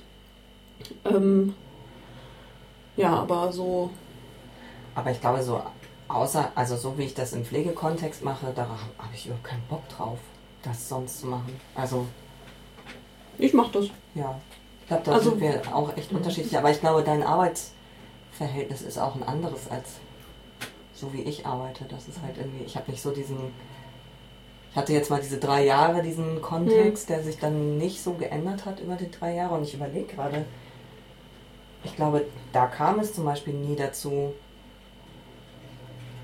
dass wir uns mal mehr über meine Beziehung unterhalten haben. Ja, vielleicht liegt es tatsächlich dann daran, dass ich dann eher in so Kontexten bin, wo ich halt einfach über Jahre hinweg immer mit denselben Leuten zu Ja. tun habe Ja. und ich irgendwann einfach generell eher beschlossen habe,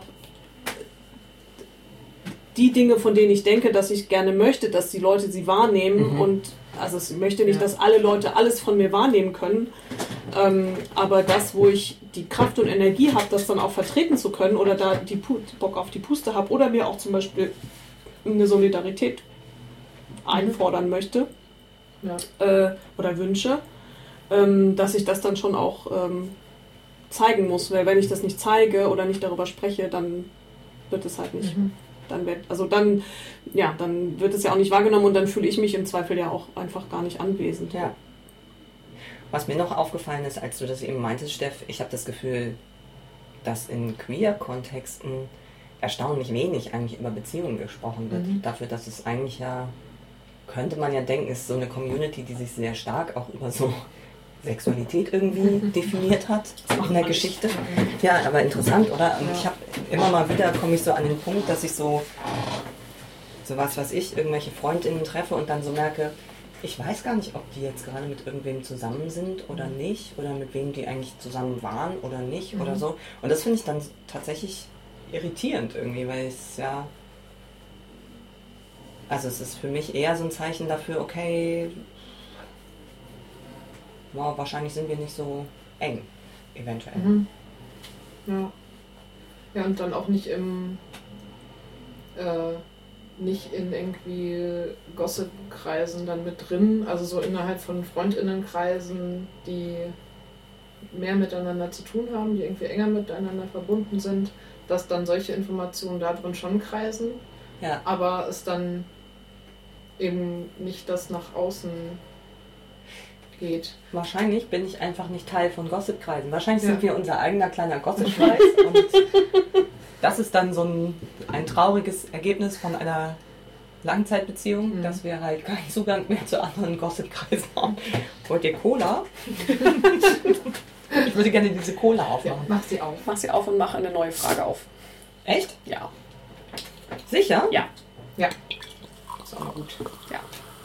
Ich kann jetzt nicht für jede Frage Nee. 50 Minuten aufwenden. Habt ihr Gläser? Ja. Ja. Aber nur die Hälfte, ich würde gerne. Ah, Mischen. mischen. Willst du auch mischen? Ich möchte nicht mischen, ich möchte das volle Programm. Hier so schön vom Mikro, wunderbar. Schon. Ja, hier noch ein paar. Darf ich sagen, wie die heißt, weil sie so schön. Ich sag jetzt, wie sie heißt. Ich sag jetzt, wie sie heißt. Ich sag jetzt, wie sie heißt. Glorietta. Das hast du aber mal schön gesagt. Die gerne noch die andere Flasche. Sorry. Ja. ja, aber danke für die Frage. Ich glaube, ich habe bis jetzt zu wenig über Langzeitbeziehungen reflektiert. Mhm. Hau rein. Ja. Kruschel, kruschel, kruschel.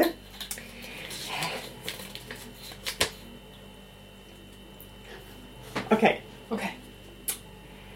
Habt ihr den Eindruck, dass es vor zehn Jahren weniger Streit zwischen Pomo und den anderen, jeweils in Anführungsstrichen, gab? Oder gibt es diese Kritik an, in Anführungsstrichen, Identitätspolitik schon länger und sie hieß früher nur anders?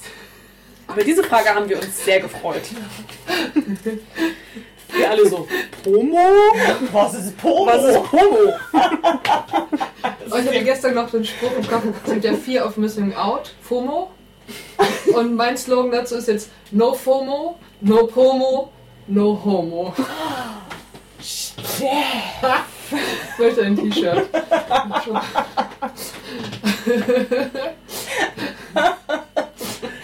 Also, the sad truth is, wir sind einfach zu alt. Ich habe keine Ahnung. Also ich kenne die Postmoderne. Ich habe mich in meinem Studium durchaus mit der Postmoderne be beschäftigt, die ja, glaube ich, hinter Pomo steckt, soweit ich das nachvollziehen kann. Die Postmoderne ist aber durch, soweit ich das weiß. Und insofern bin ich von dieser Frage überfordert. Ich bin wirklich überfordert und es tut mir total leid. Und gleichzeitig denke ich so, ja scheiße, Joke. So ist es. Ich werde leider alt. Ich bin nicht non-binary, ich bin nicht Pomo. Ich weiß noch nicht mal, ob es eigentlich cool ist, Pomo zu sein oder Anti-Pomo. Ich glaube, es ist cooler, Pomo zu Ich sein. glaube auch, es ist cooler, Promo zu sein. Das ist gut, also Habe ich so verstanden, also die Vibes, die bei mir so angekommen Ja, sind, hatte ich so das. Gefühl, dass es Ja. eher, dass wir eher, dass es, dass wir eher so auf der Pomo-Seite sind. I'm on the Pomo side of life. Ja, da bin ich auch. Sticker, Sticker. Also, ähm, was mir noch wichtig wäre, ich möchte es auch nicht erklärt bekommen. Also bitte keine Kommentare schreiben, was es jetzt ist. Ich möchte es wirklich nicht wissen und es hat auch nichts mit der jetzigen Frage zu tun, sondern das ist was, was äh, vor einigen Monaten auf Twitter mal aufgeploppt ist und ich mich kurz gefragt habe, hm, was soll das heißen? Will ich es wissen? Und die klare Antwort ist nein, ich will es nicht wissen. Es wird vorbeigehen, Leute. Es wird sich irgendwann niemand drum kümmern. Es ist nicht so wichtig. Es ist. Äh, und ich habe tatsächlich die, den, auch die Vermutung, dass es, äh, dass es in, einer komischen, in einem komischen Zusammenhang verwendet wurde. Also, dass, es, dass, Ja. dass da irgendwie ähm, im Zweifel irgendwelche Provo-Nazis äh, sich was gegrabt haben, um zu provozieren und das aber einfach auch Zu Pomo ziehen. ja, genau. Also ich bin, äh, ich bin auch, ich bin Postru. Was? Also, Postru. Ich bin Poststrukturalistin. Yeah! Yeah, Postru. Das klingt irgendwie ein bisschen. ist nicht so griffig. Nee. Deko, Postru, dekonstruktivistisch, poststrukturalistisch. Yeah. Alle Yeah. strecken jetzt gerade die Fäuste in die Luft. Also Luke und Steff machen hier irgendwelche Rap-Posen und strecken die keine Fäuste und. Entschuldigung. Das sind Kampfposen. Deko, Postru, Posen.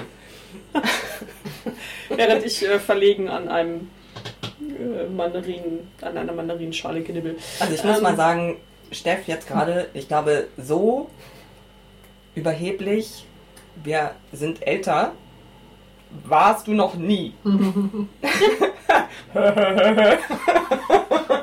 Nein, ich kann es natürlich auch netter sagen, aber Ja. ich kann es netter sagen. gut. Ähm, das ist tatsächlich eher ein Wow, okay.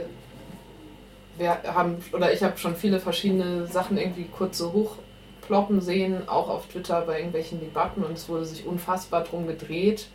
Es hat kaum irgendeinen Effekt auf irgendwem dann wirklich gehabt, sondern es, es war dann einfach nur so sehr viel Diskussion und einfach nur dieses, entweder du gehörst zu Feld A oder zu Feld B und wenn du dich, wenn du das nicht so und so machst, dann bist du bei so und so und wenn du wer nicht dafür ist, ist dagegen und so gegen und solche, sowas finde ich tatsächlich nicht nur langweilig, sondern auch wirklich ätzend, äh, Ja.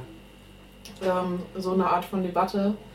Ähm, eine Kultur, das ist also so eine Diskussions miteinander umgehen Kultur ähm, brauche ich nicht und wenn dafür dann einfach und in dem Fall wurde wird halt jetzt wurde sich da was genommen und anhand von von Pomo dann irgendwie was äh, was ausgeführt irgendwie was hätte mit irgendeinem anderen Ding genauso äh, gemacht werden können.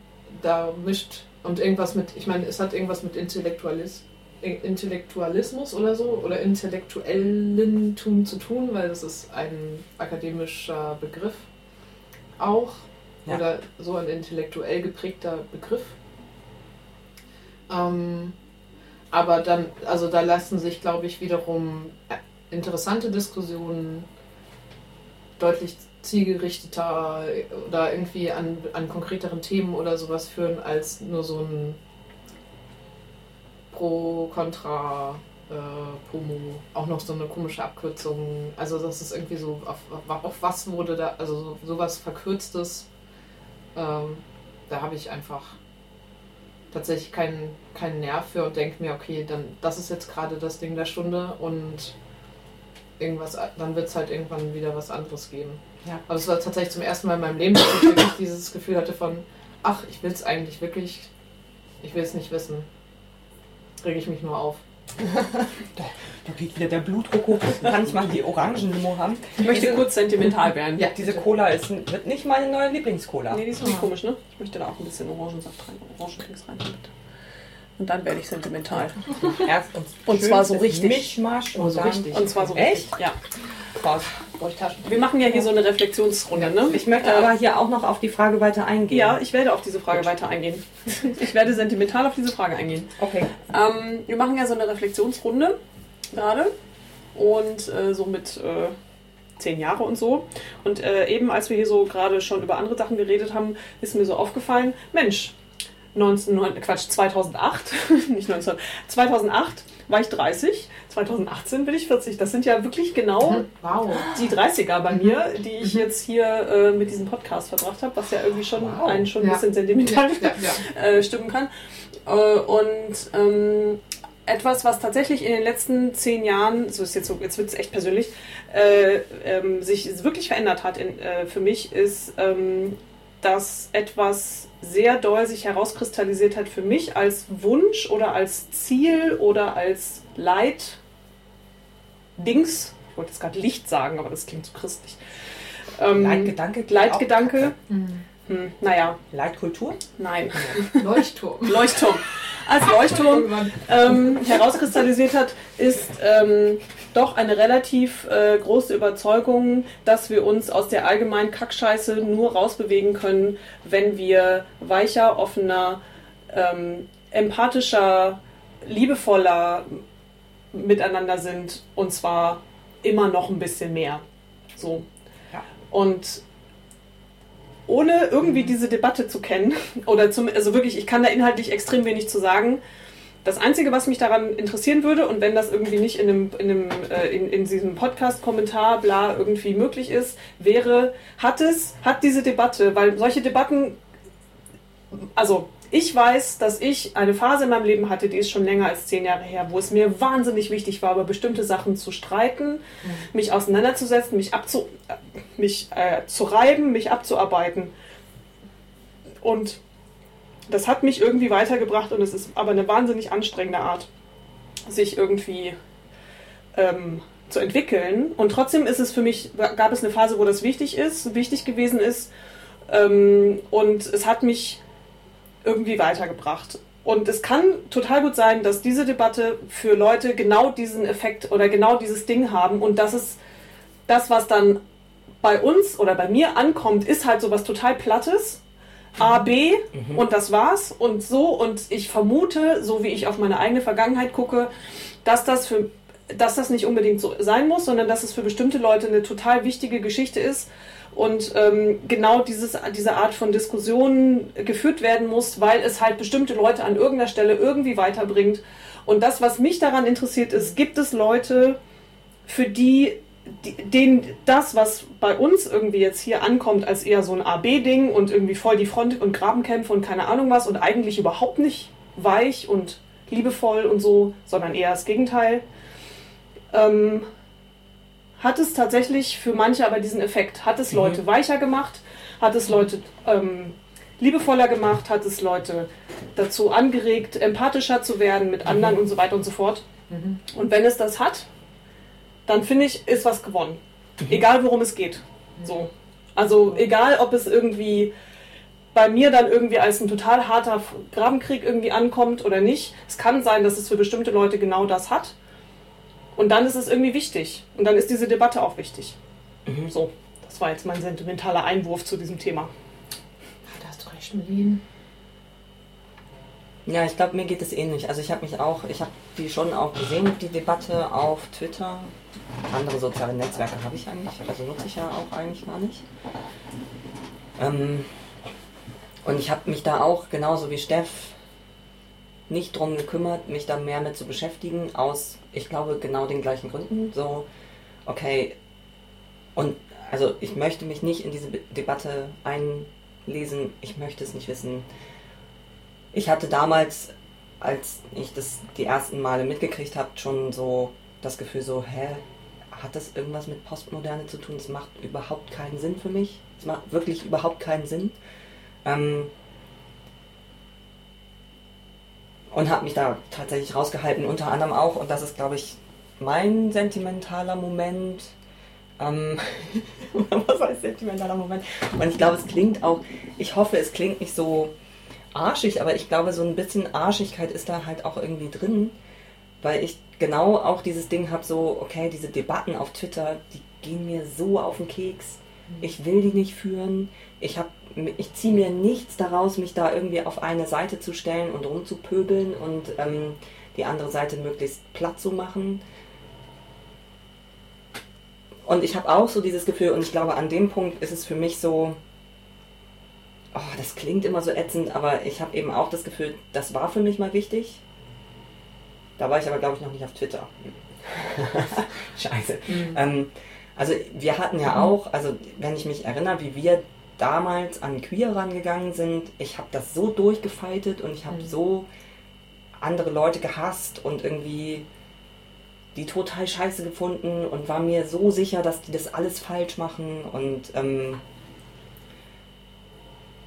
mir hat es geholfen, älter zu werden und viele verschiedene Perspektiven kennenzulernen und so ein bisschen wegzukommen von so einem, finde ich, halt sehr irgendwie ja auch jugendlich, jugendlichen, enorm selbstüberschätzenden, enorm arroganten Verständnis von ich habe die Weisheit mit Löffeln gefressen, ich habe recht, das was ich mache ist richtig, mhm. ihr habt es nicht geschnallt.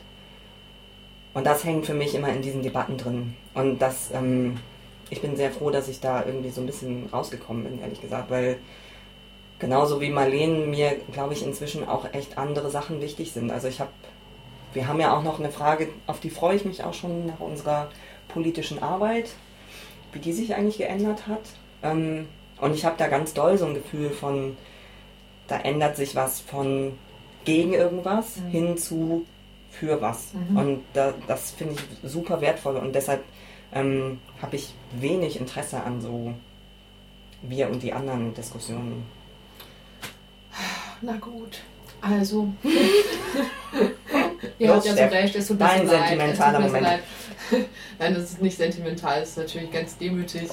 Äh, oder vielleicht, genau, es hilft ja immer dann äh, nochmal weniger die anderen zu bashen, als irgendwie sich auf sich selbst zu beziehen. Mhm. Und dann, äh, also das hattest du jetzt, Joke, auch schon, auch schon angesprochen, dass ähm, ich glaube, warum ich dann so haar, warum ich so harsh auf auf das jetzt irgendwie reagiere, ist auch eher nur dem geschuldet, dass ich sehr angefressen bin von Twitter, dass es irgendwie sehr unangenehm ist, sich häufig und längere Zeit auf Twitter aufzuhalten, weil es eben sehr viel anti und wenig zugewandt ist, also dass so die dominanten und verletzenden Positionen angesprochen werden in Tweets, aber es eben sich nicht darum dreht, wie wir eigentlich solidarisch und gut und liebevoll miteinander irgendwie die Welt ein bisschen anders gestalten können. Ja. Ähm, und genau, und ich glaube, das hat sich dann an, es hat sich dann auch definitiv ungerecht trotzdem an dem Punkt entladen. Also so, dass das dann dieses i-Tüpfelchen war von was, was ist jetzt los? Äh, wo ich dann wiederum irgendwie dann eben meine Abgrenzung zu gezogen habe, zu, zu merken, okay, da möchte ich auch wirklich nicht einsteigen und ich bin wirklich abgefressen. Und es gibt Ebenen auf Twitter, da habe ich wirklich absolut keine Karten mehr drin. Also es ist trotzdem, ich benutze es trotzdem noch, auch für Informationen und irgendwie Austausch und sowas, aber die Art und Weise von sich politisch ausdrücken und eben ja auch eben wahrscheinlich was, was du auch meinst, Marlene oder ihr beide, das so dieses äh, einen des politischen Diskurs führen und darüber hinaus irgendwie Sachen entwickeln und Positionen irgendwie für sich auch erkämpfen und finden und sowas. Dass diese Art von Kampf äh, halt eben von außen, wenn du da nicht mit, mit genau so mitkämpfst, einfach dann sehr anstrengend mit anzusehen ist, auch aus einer liebevollen Perspektive rauf, weil ich immer sehr, also weil mich das tatsächlich mitnimmt Personen, mit denen ich mich sehr doll solidarisch fühle, zu sehen, wie die sich da drin aufreiben, weil ich ganz genau weiß, wie anstrengend das mhm. sein kann. Und ich mir denke oh je, wow, ich hoffe, du hast irgendwie die Möglichkeit, nochmal deine Lebensenergie an anderer Stelle gut aufzutanken oder irgendwas Zusätzliches oder das, was du da machst, gibt dir wirklich so viel zurück, wie du da für dich, was du da gerade irgendwie reingibst, weil es eben so, ja, genau, eher destruktiv wirkt. Was nicht sein muss, weil mhm. das sind alles ja auch Überlebensstrategien und so. Das, ja. Genau, also Live-Läuterung wow. am Mikrofon. Äh, ein Leuchtturm. Ja. Lass mich dein Leuchtturm sein, Cherie. ja, also, äh, mein, ich hab, klar, ich, also so, es macht ich habe starke Gefühle dazu und die kommen eben aus meinem Erleben von Twitter und von diesen Debatten. Und eben auch, weil ich da, also weil ich darauf Bezug nehmen kann, wie Joke das schon dargestellt hatte, von irgendwelche Sachen krass verteidigen und so. Und wer weiß, vielleicht wären wir auf Twitter auch so gewesen dann. Wahrscheinlich. Ich bin mir ziemlich sicher, dass ich auf Twitter auch so gewesen wäre. Mhm. Auf jeden Fall. Mhm. Wahrscheinlich. Und zu einer bestimmten mhm. Zeit war das total wichtig. Mhm. Und ich bin aber sehr froh, dass das nicht mehr so wichtig ist. Oder nicht mehr in dem ja. Sinne wichtig, wie es damals wichtig war. Aber es ist halt für andere wichtig. Genau. Und es ist halt, äh, und ich glaube schon, dass das so eine Art von Streit oder so halt auch was befeuert, wovon im, was halt auch wieder neue Gedanken anregt mhm. und so. Und genauso wie ich denke, dass das was wo wir dann vielleicht eher integriert gewesen sind oder involviert gewesen sind in bestimmte Diskussionen, dass das dann wieder irgendwas angestoßen hat. Also und ich glaube aber auch, dass es gut ist, sich dann auch irgendwann aus diesen Streits dann rauszuhalten, weil ich nicht, also ich muss nicht, um dazu zu lernen, jedes Mal diesen Streit mitmachen. Nee, ich kann auch, ich auch, ab einem gewissen Zeitpunkt vielleicht die Effekte davon mhm. mitkriegen mhm. oder so. Und ich weiß, dass meine, also was für mich irgendwie sowohl Selbstfindung als auch in, also so Eigenentwicklung und Dazulernen und sowas angeht, dieses Streits tatsächlich gegen null für mich was gebracht haben. Mhm. Weil es einfach nur, ne, in dem Moment, in dem du einfach nur, du stehst auf irgendeinem Punkt und du verteidigst ihn bis aufs Blut. Ja. Und da passiert doch nichts. Da bewegst du dich doch dann selber auch nicht wirklich vom Fleck oder konzentrierst dich darauf, was irgendwie drumherum ist oder fängst an, offen nach Verbindungen zu suchen oder sowas, sondern dann bist du doch nur am, ich stehe hier, niemand kriegt mich hier weg und das ist der the, the place to be irgendwie. Das ja also das kann, ich kann schon verstehen, dass das für manche trotzdem funktioniert, dann zu sagen, ah ja, okay, aber also so, ich so ernsthaft dich hineinzufühlen in diese Situation, dass, dass du gerade was echt hart am Verteidigen bist, bist du dann wirklich in der Lage, in dem Moment, in dem du dann ein Gegenargument hörst oder sowas zu denken, ja, stimmt. Mhm. Und dann ist auf einmal ja. irgendwas gelöst oder sowas. Das passiert ja nicht wirklich, sondern nee. das ist ja einfach nur so ein echt harter Schlagabtausch und dann noch so Nebenschauplätze aufmachen und sowas. Das, ja, also ich, ich, ich bezweifle, ich möchte es schon ziemlich doll anzweifeln, dass das was ist, was auf Dauer, irgendwie so dieses, wie viel Energie fließt da rein und was was wird da rausgezogen, ähm, ob das tatsächlich eine politische Praxis ist, die, ähm, ja, die irgendwie zu einem zu so einer Alternative führt. Ja, keine Ahnung. Ich meine, das ist ja auch aber sehr unterschiedlich von Person zu Person. Ne? Also ich weiß, dass ich es auf Dauer nicht machen kann, aber vielleicht ist es für andere genau die richtige politische Mhm. Arbeit, die auch zu einer Veränderung führen kann. Ich weiß es nicht. Ich muss nochmal aufs Klo. Und ich, ich würde aber gerne noch kurz auch über den, den zweiten Teil von der Frage sprechen. Dieses, äh, oder gibt es diese Kritik an Identitätspolitik schon länger? Genau. Und sie hieß früher nur anders? Genau, würde ich gerne auch Oh, noch drüber sprechen. okay. Aber. Nach dieser kurzen Pause. Ja, vielleicht könnt ihr so einen Jingle singen. Dim, dim, dim, dim, dim, dim. So ein bisschen bling, bling, bling, bling. Bisschen so Fahrstuhlmusik. Fahrstuhl. Blüb, blüb. Wie lange machen wir eigentlich schon? Äh, anderthalb Stunden. Oha. Eine Stunde 35. Das wären wirklich mehrere Folgen. Ja. Also mit, ähm, mit Orangenbrause ist es leckerer als ohne dieses Gebräu.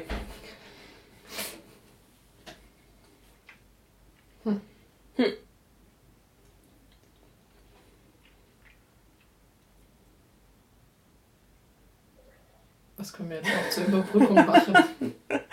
Gute Frage. Äh, ich könnte noch eine Mandarine schälen.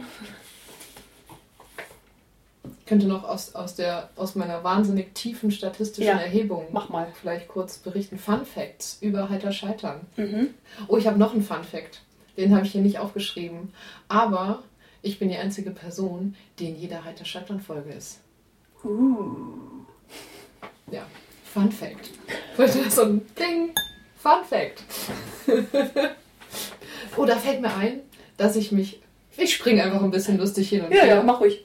Ähm, dass, ich, äh, dass ja auch die Rubrik Marleen erklärt die Welt oder die Hetero-Welt, Mhm. dass das eigentlich auch was Schönes gewesen wäre, was wir nochmal Tja, was wir noch mal irgendwie in die letzten Ja. Folgen quetschen können. naja, aber irgendwann ist halt dann vorbei und dann. Vielleicht noch abschließend jetzt tatsächlich die Statistik.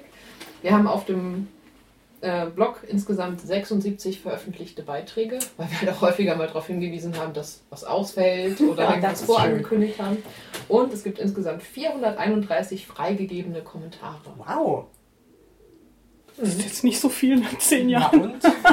Es ist nicht so viel in zehn Jahren, aber ich finde, es ist trotzdem schon eine, eine ganze Menge. Mehr als ich gedacht hätte, auf jeden Mhm. Fall. Bin wieder da, wir können weiter. Okay, dann jetzt hier Identitäts Identitätspolitik. Identitätspolitik. Genau, oder gab es diese Kritik an Identitätspolitik schon länger und sie hieß nur früher anders? Sie hieß früher nur anders. Hieß sie nicht Kritik an Identitätspolitik? Was? Früher? Hieß sie nicht so? Früher? Kritik an Was? also, ich würde sagen, jetzt, äh, jetzt kommen die SoziologInnen raus, ne? Da kann ich ja jetzt mal auf Toilette gehen. Möchtest du auf Toilette gehen?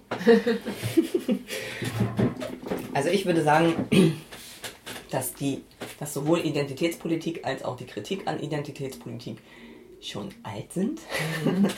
Also ich habe eben, während wir darüber gesprochen haben, habe ich nochmal nachgedacht. Ich würde zum Beispiel sagen, es gibt ja diesen berühmten Text Ain't I a Woman von Ja. Sojourner Truth, gerichtet an die weiße damalige Frauenwahlrechts. Mhm. Und ich weiß, Frauenwahlrechts, Bewegung, danke. gerne. Super. Und ich weiß gerade nicht das Jahr, das könnte ich nachgucken. Da müsste ich aber schnell rausrennen. Jahrzehnt? Nee, weil ich nämlich super schlecht Jahr Jahrhunderthälfte? Moment. Na toll. So ist das dann mit den SoziologInnen. Die müssen erstmal losrennen und in ihrer Bibliothek Suchen. Interessant. Ich hätte jetzt vielleicht eher schnell mal im Internet Ja, geguckt. Aber Naja. naja. So haben wir halt unterschiedliche Arten an Wissen zu gelangen. Tja, was müssen wir schon. Hast du noch mehr Fun, Fun Facts? Facts. äh, 1851. oh, ich hatte 1871 im Kopf. Nicht schlecht. Da, bin auch furchtbar mit Ja. Das hätte auch alles andere sein können. Also ich sag's lieber nicht laut. Ja. Und ich würde sagen, in dem Text steckt schon sowohl Identitätspolitik drin, als auch Kritik an Identitätspolitik. Weil sowohl eine Kritik an der weißen Identitätspolitik bin zu schnell durch die Wohnung gerannt. Diese Riesenwohnung. durch den Palast. Ich komme direkt aus dem Westflügel. das ist leider alles Südflügel. Ach, so, Ach nee, Nordflügel. Oder? Ich weiß es nicht. Nordflügel. Bin ein bisschen besser mit äh, Himmelsrichtungen? Himmelsrichtungen als mit Jahreszahlen.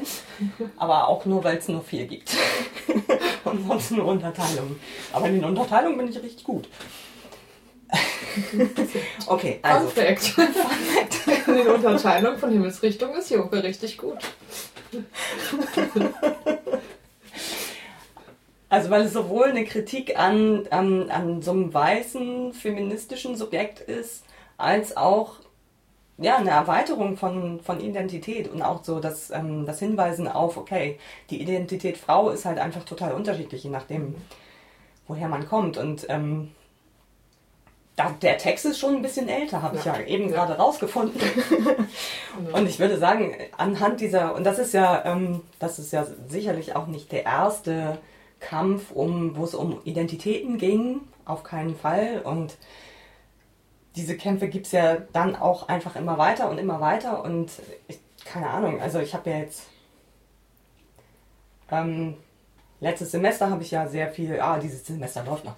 Dieses Semester mache ich ja Kurse zur Intersektionalitätstheorie. Da geht es die ganze Zeit um in, ähm, Identitätspolitik und Kritik an Identitätspolitik. Mhm. Und das sind Texte von den 70ern an ähm, die Queerbewegung, das, was mhm. irgendwie, das an politischem Queersein, das war eine Kritik an der Identitätspolitik der Homo-Bewegung zu der Zeit. Und gleichzeitig ist in diesen ganzen Bewegungen ja auch dann so ein identitäres Moment immer wieder drin. Und dann gibt es irgendwie von Gayatri Spivak diese Idee von ähm, strategischem Essentialismus, der das ja schon aufgreift und irgendwie versucht, so eine Kritik an Identität zu verbinden mit der Möglichkeit, eine Identität zu besetzen, um strategisch zu handeln. Also mhm. ja, es gibt diese Kritik und diese Politik schon länger. Mhm.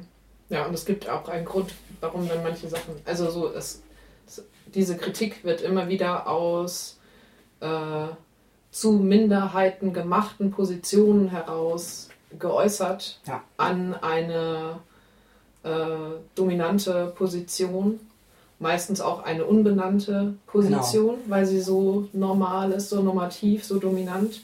Und das heißt, ähm, noch nicht in Kontakt zu stehen mit der Geschichte von Kritik an Identitätspolitik bedeutet auch der Genuss von äh, sich eine gewisse Ignoranz leisten zu können, das nicht zu kennen, das nicht zu wissen und sich noch nie damit beschäftigt haben zu müssen, weil für, für viele, viele, viele andere Positionen ist das die Luft zum Atmen, genau. um irgendwie, also irgendwie die auch so Lebensrealität begreifbar zu machen und die Machtstrukturen irgendwie offen zu legen, äh, in denen wir uns befinden. Ja. Deswegen ist halt so, ist es halt eben dieses, ja, es ist, es ist sehr alt und es wird, es gibt garantiert, also so wahrscheinlich noch noch weiter, noch auf viel, viel andere verschiedene Arten und Weisen geäußerte Kritiken an Identitätspolitik geben. Und es hat Gründe, es hat immer dann Gründe, warum wir die eigentlich noch nicht kennen. Mhm. Genau, also diese Intersektionalitätstexte, die sind also 70er, 80er Jahre irgendwie. Und da ging es ja genau darum, irgendwie die erstmal weiße Frauenbewegung und Bürger, männlich dominierte Bürgerrechtsbewegung zu kritisieren, aus einer schwarzen weiblichen Position raus. Und da braucht es erstmal die, da braucht es erstmal Identität, um überhaupt die Kritik äußern zu können. Und gleichzeitig ist es eine Identitätskritik, weil beide jeweiligen Bewegungen in ihrer sehr einschränkenden politisch, äh, sehr einschränkenden Identitätspolitik sozusagen angesprochen sind. Und ich glaube auch, also wenn wenn wir bestimmte Kämpfe noch nicht kennen oder das Gefühl haben, so, oh, ah, okay, das ist jetzt das erste Mal, dass es irgendwie so Identitätskritik gibt oder so, dann heißt es eigentlich nicht, dass es das erste Mal ist, sondern das heißt, dass wir einfach jahrzehntelange Kämpfe nicht kennen. Bam. Bam, kleine Lecture. Yes, TED Talk. Finish. Yes. Ja, thanks for coming to my TED Talk. Ich sag gleich meine Kontoverbindung. ähm, nee, und ich glaube aber tatsächlich, dass es ähm, für solche Fragen auch spannend ist, sich dann zum Beispiel Spivak auch mal anzugucken oder diese, diese Idee des ähm, strategischen Essentialismus und mal zu gucken, okay, gibt es eventuell Wege, sich da auch durchzubewegen, die nicht so A oder B sind wieder, wir sind gegen Identität oder wir sind für Identität, sondern gibt es irgendwie Möglichkeiten und haben da eventuell auch schon Leute drüber nachgedacht vorher, Mhm. wie man ähm, genau gleichzeitig so diese dekonstruktivistische Perspektive einnehmen kann und sagen kann, okay, was, was Essentialistisches schadet uns wahrscheinlich in the long run, aber gleichzeitig wahrnehmen kann, dass Identitäten total wichtig sind als, als Ausgangspunkt für Kämpfe oder sowas, Ja. ne? oder für Community oder sowas. Ich würde jetzt bezweifeln, dass Biwak-Lesen irgendwie eine besonders hilfreiche Methode Das ist, weil das doch auch, ich erinnere mich, dass es relativ, äh, dass es schon auch in einem sehr klassisch akademischen, in einer sehr klassisch akademischen Sprache verfasst wurde und dann bestimmt nochmal andere Ebenen oder andere äh, WissensproduzentInnen gibt, äh, die auch verschiedene Formen und Formate, sei es jetzt Texte, Filme, Musik, gefunden Ja. haben, das nochmal irgendwie anders begreiflich zu machen. Und, und es hilft aber einfach auch so ein bisschen, die Augen offen zu behalten auf bei allen kulturellen Produktionen, denen wir so begegnen, ähm, ob Sachen eigentlich nochmal offen gehalten werden bei Identitäten, ob jemand nicht doch auch so ein bisschen hin und her switcht, äh, aus welchen, wann jemand aus welcher Position raus vielleicht spricht Mhm. in diesem Moment und es nicht irgendwie, äh, sich nicht irgendwie immer so konstant ist, sondern auch zu sehen, okay, da besetzt jemand vielleicht tatsächlich immer unterschiedliche Positionen und äh, festigt sich, festigt dann irgendwie, macht es nicht so leicht, äh, macht es mir nicht so leicht, jemand anderen so festzuschreiben. Ja. Und ja, aber mir fällt leider auch kein richtig tolles Beispiel gerade ein, zu sagen, Nee. so das ist jetzt äh, super nice. Also ich kenne einen tollen Text, den ich gerne auch in Seminaren lese, aber der ist auf Englisch. Hm. Ähm, aber ich kann den verlinken. Also ich kann den... Wie heißt der denn? Äh, Jetzt rennt er wieder los gleich. In den Nordflügel. der heißt All Mixed Up with No Place to Go. Nicht schlecht, oder? Ja. Dass ich diesen langen Titel jetzt mal eben schnell... Ohne Mhm. Nordflügel. ohne Nordflügel ausgesprochen habe.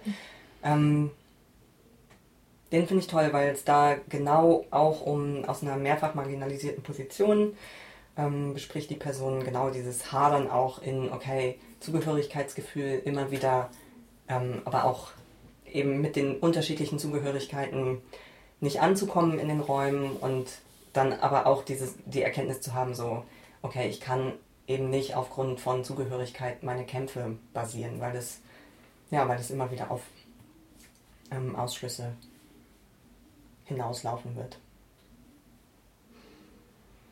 Und was wollte ich noch sagen? Äh, irgendwas wollte ich noch sagen.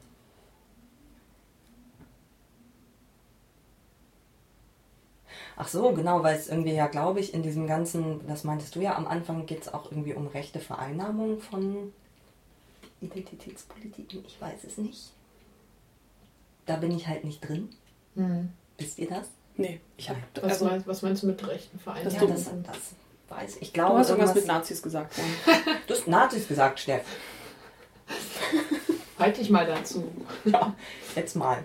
Wenn, also, kommt, ich find, fand es nur sehr verwandt äh, zu der Methodik, sich irgendwas, irgendein Konzept zu Mhm. nehmen, das auf irgendwas zu reduzieren und dann so ein daraus auf einmal so einen Pseudodiskurs zu machen, wo, wo sich Leute dann furchtbar dran abarbeiten, Ja.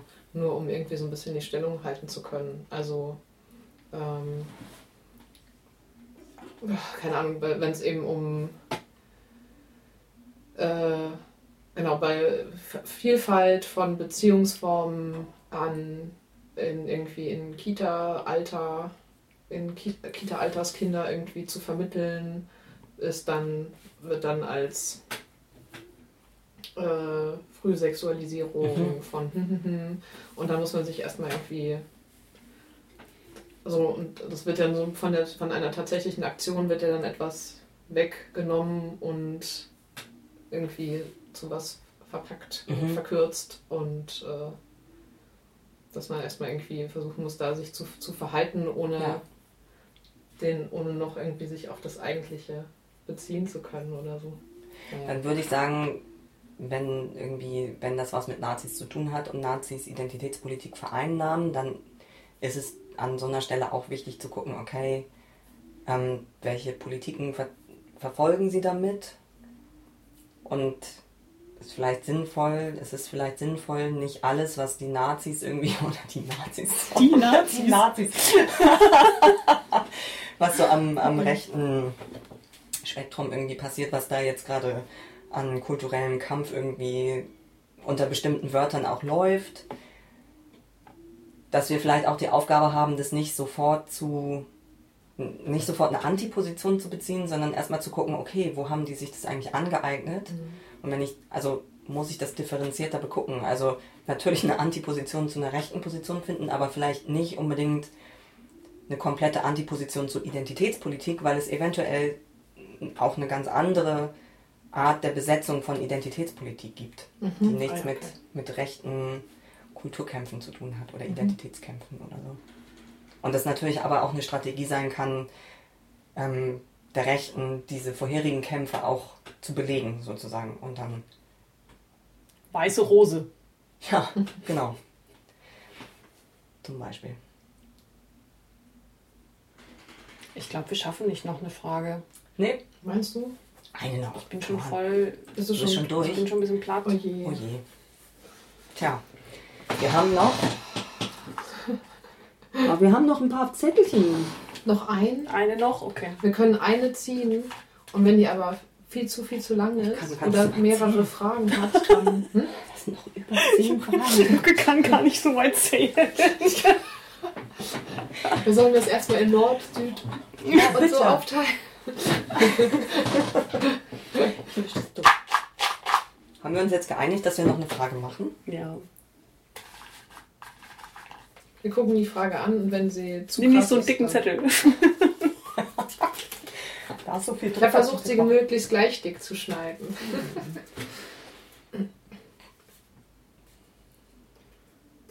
oh je. Das ist die mit den 1000 Teilfragen. Nee, aber es ist eine mit mehr. Wie schafft ihr es, so lange in einer scheinbar zugewandten Beziehung untereinander zu bleiben und dann auch noch in einem Haushalt? Wie gehen andere Menschen mit euch als Eltern um, beziehungsweise sind früher mit euch als Eltern umgegangen? Habt ihr irgendwelche Erkenntnisse zum Elternsein, die ihr wichtig findet? äh, Scheinbar zugewandt finde ich am besten. das stimmt. ja, sorry, wir sind eigentlich nur scheinbar zugewandt. okay, Ja. Jetzt haben wir Eine die Frage vorgelesen. Ich meine, das mit der Beziehung, das hat, da hatten wir ja zumindest ja schon Ja. einiges zu gesagt. Ich glaube, wir sind nicht nur scheinbar zugewandt. Das habe ich auch nicht. Wir sind schon zugewandt. Wie wir das schaffen. Aber wir sind nicht in einem Haushalt. Das Ja. Ja, Genau. ist einer der Das- Punkte, weshalb wir das schaffen, Ja. scheinbar Mhm. zugewandt zu sein. würde ich auch sagen. Ansonsten haben wir uns schon von Anfang an und auch über die Jahre hinweg ähm, offen gehalten, äh, immer zu versuchen, doch in Kommunikation zu bleiben. Oder bestehen da auch irgendwie regelmäßig drauf. In Kommunikation, ja, also Ja. es gibt, ne, also man muss ja miteinander reden. Und ich glaube, Communication is the key. Das merke ich immer dann, wenn wir nicht mal, wenn wir nicht gut miteinander Mhm. reden. Das ist dann, dann wird es gleich immer komplizierter. Es ist recht zeitaufwendig, kann ich dann schon mal sagen. Ja.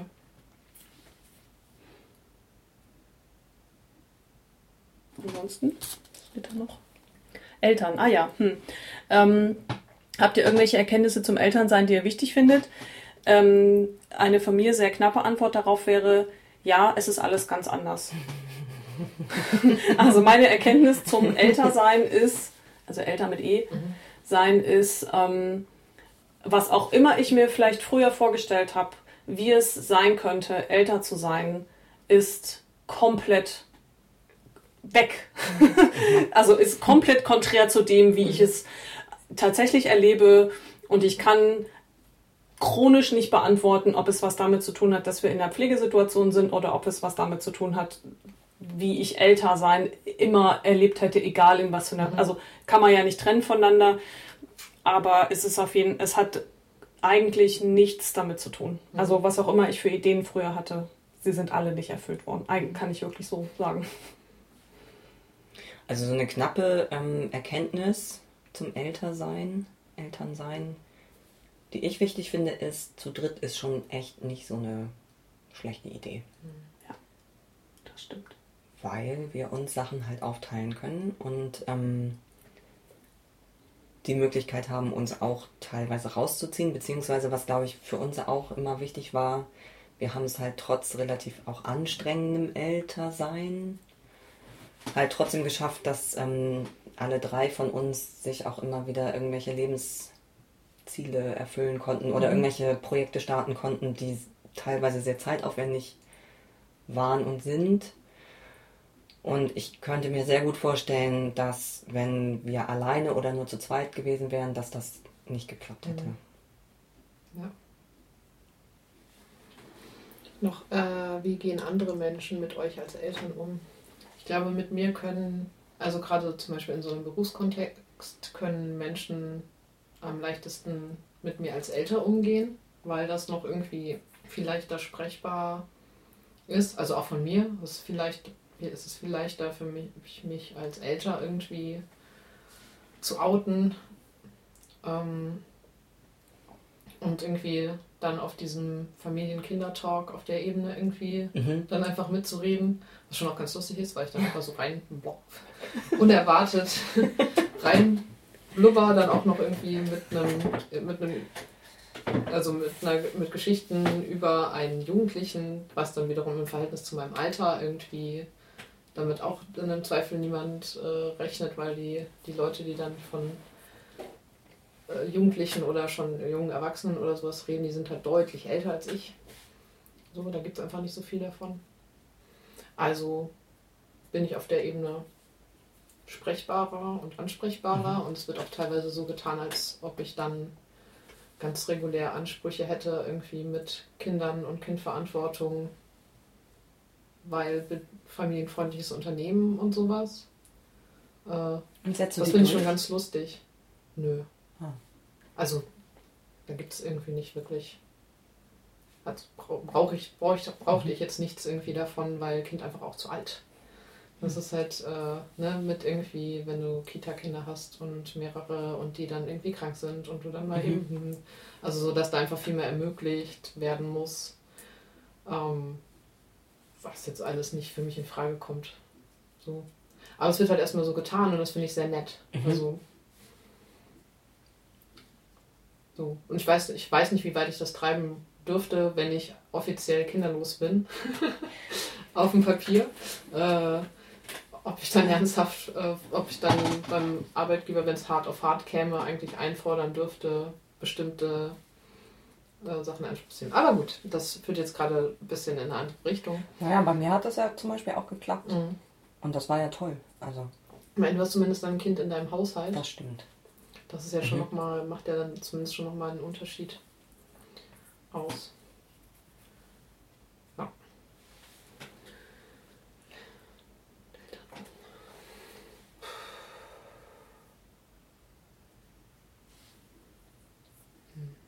Also ähm, ich habe eine Freundin, eine gute Freundin, mit der ich mich, die zwei Kinder hat.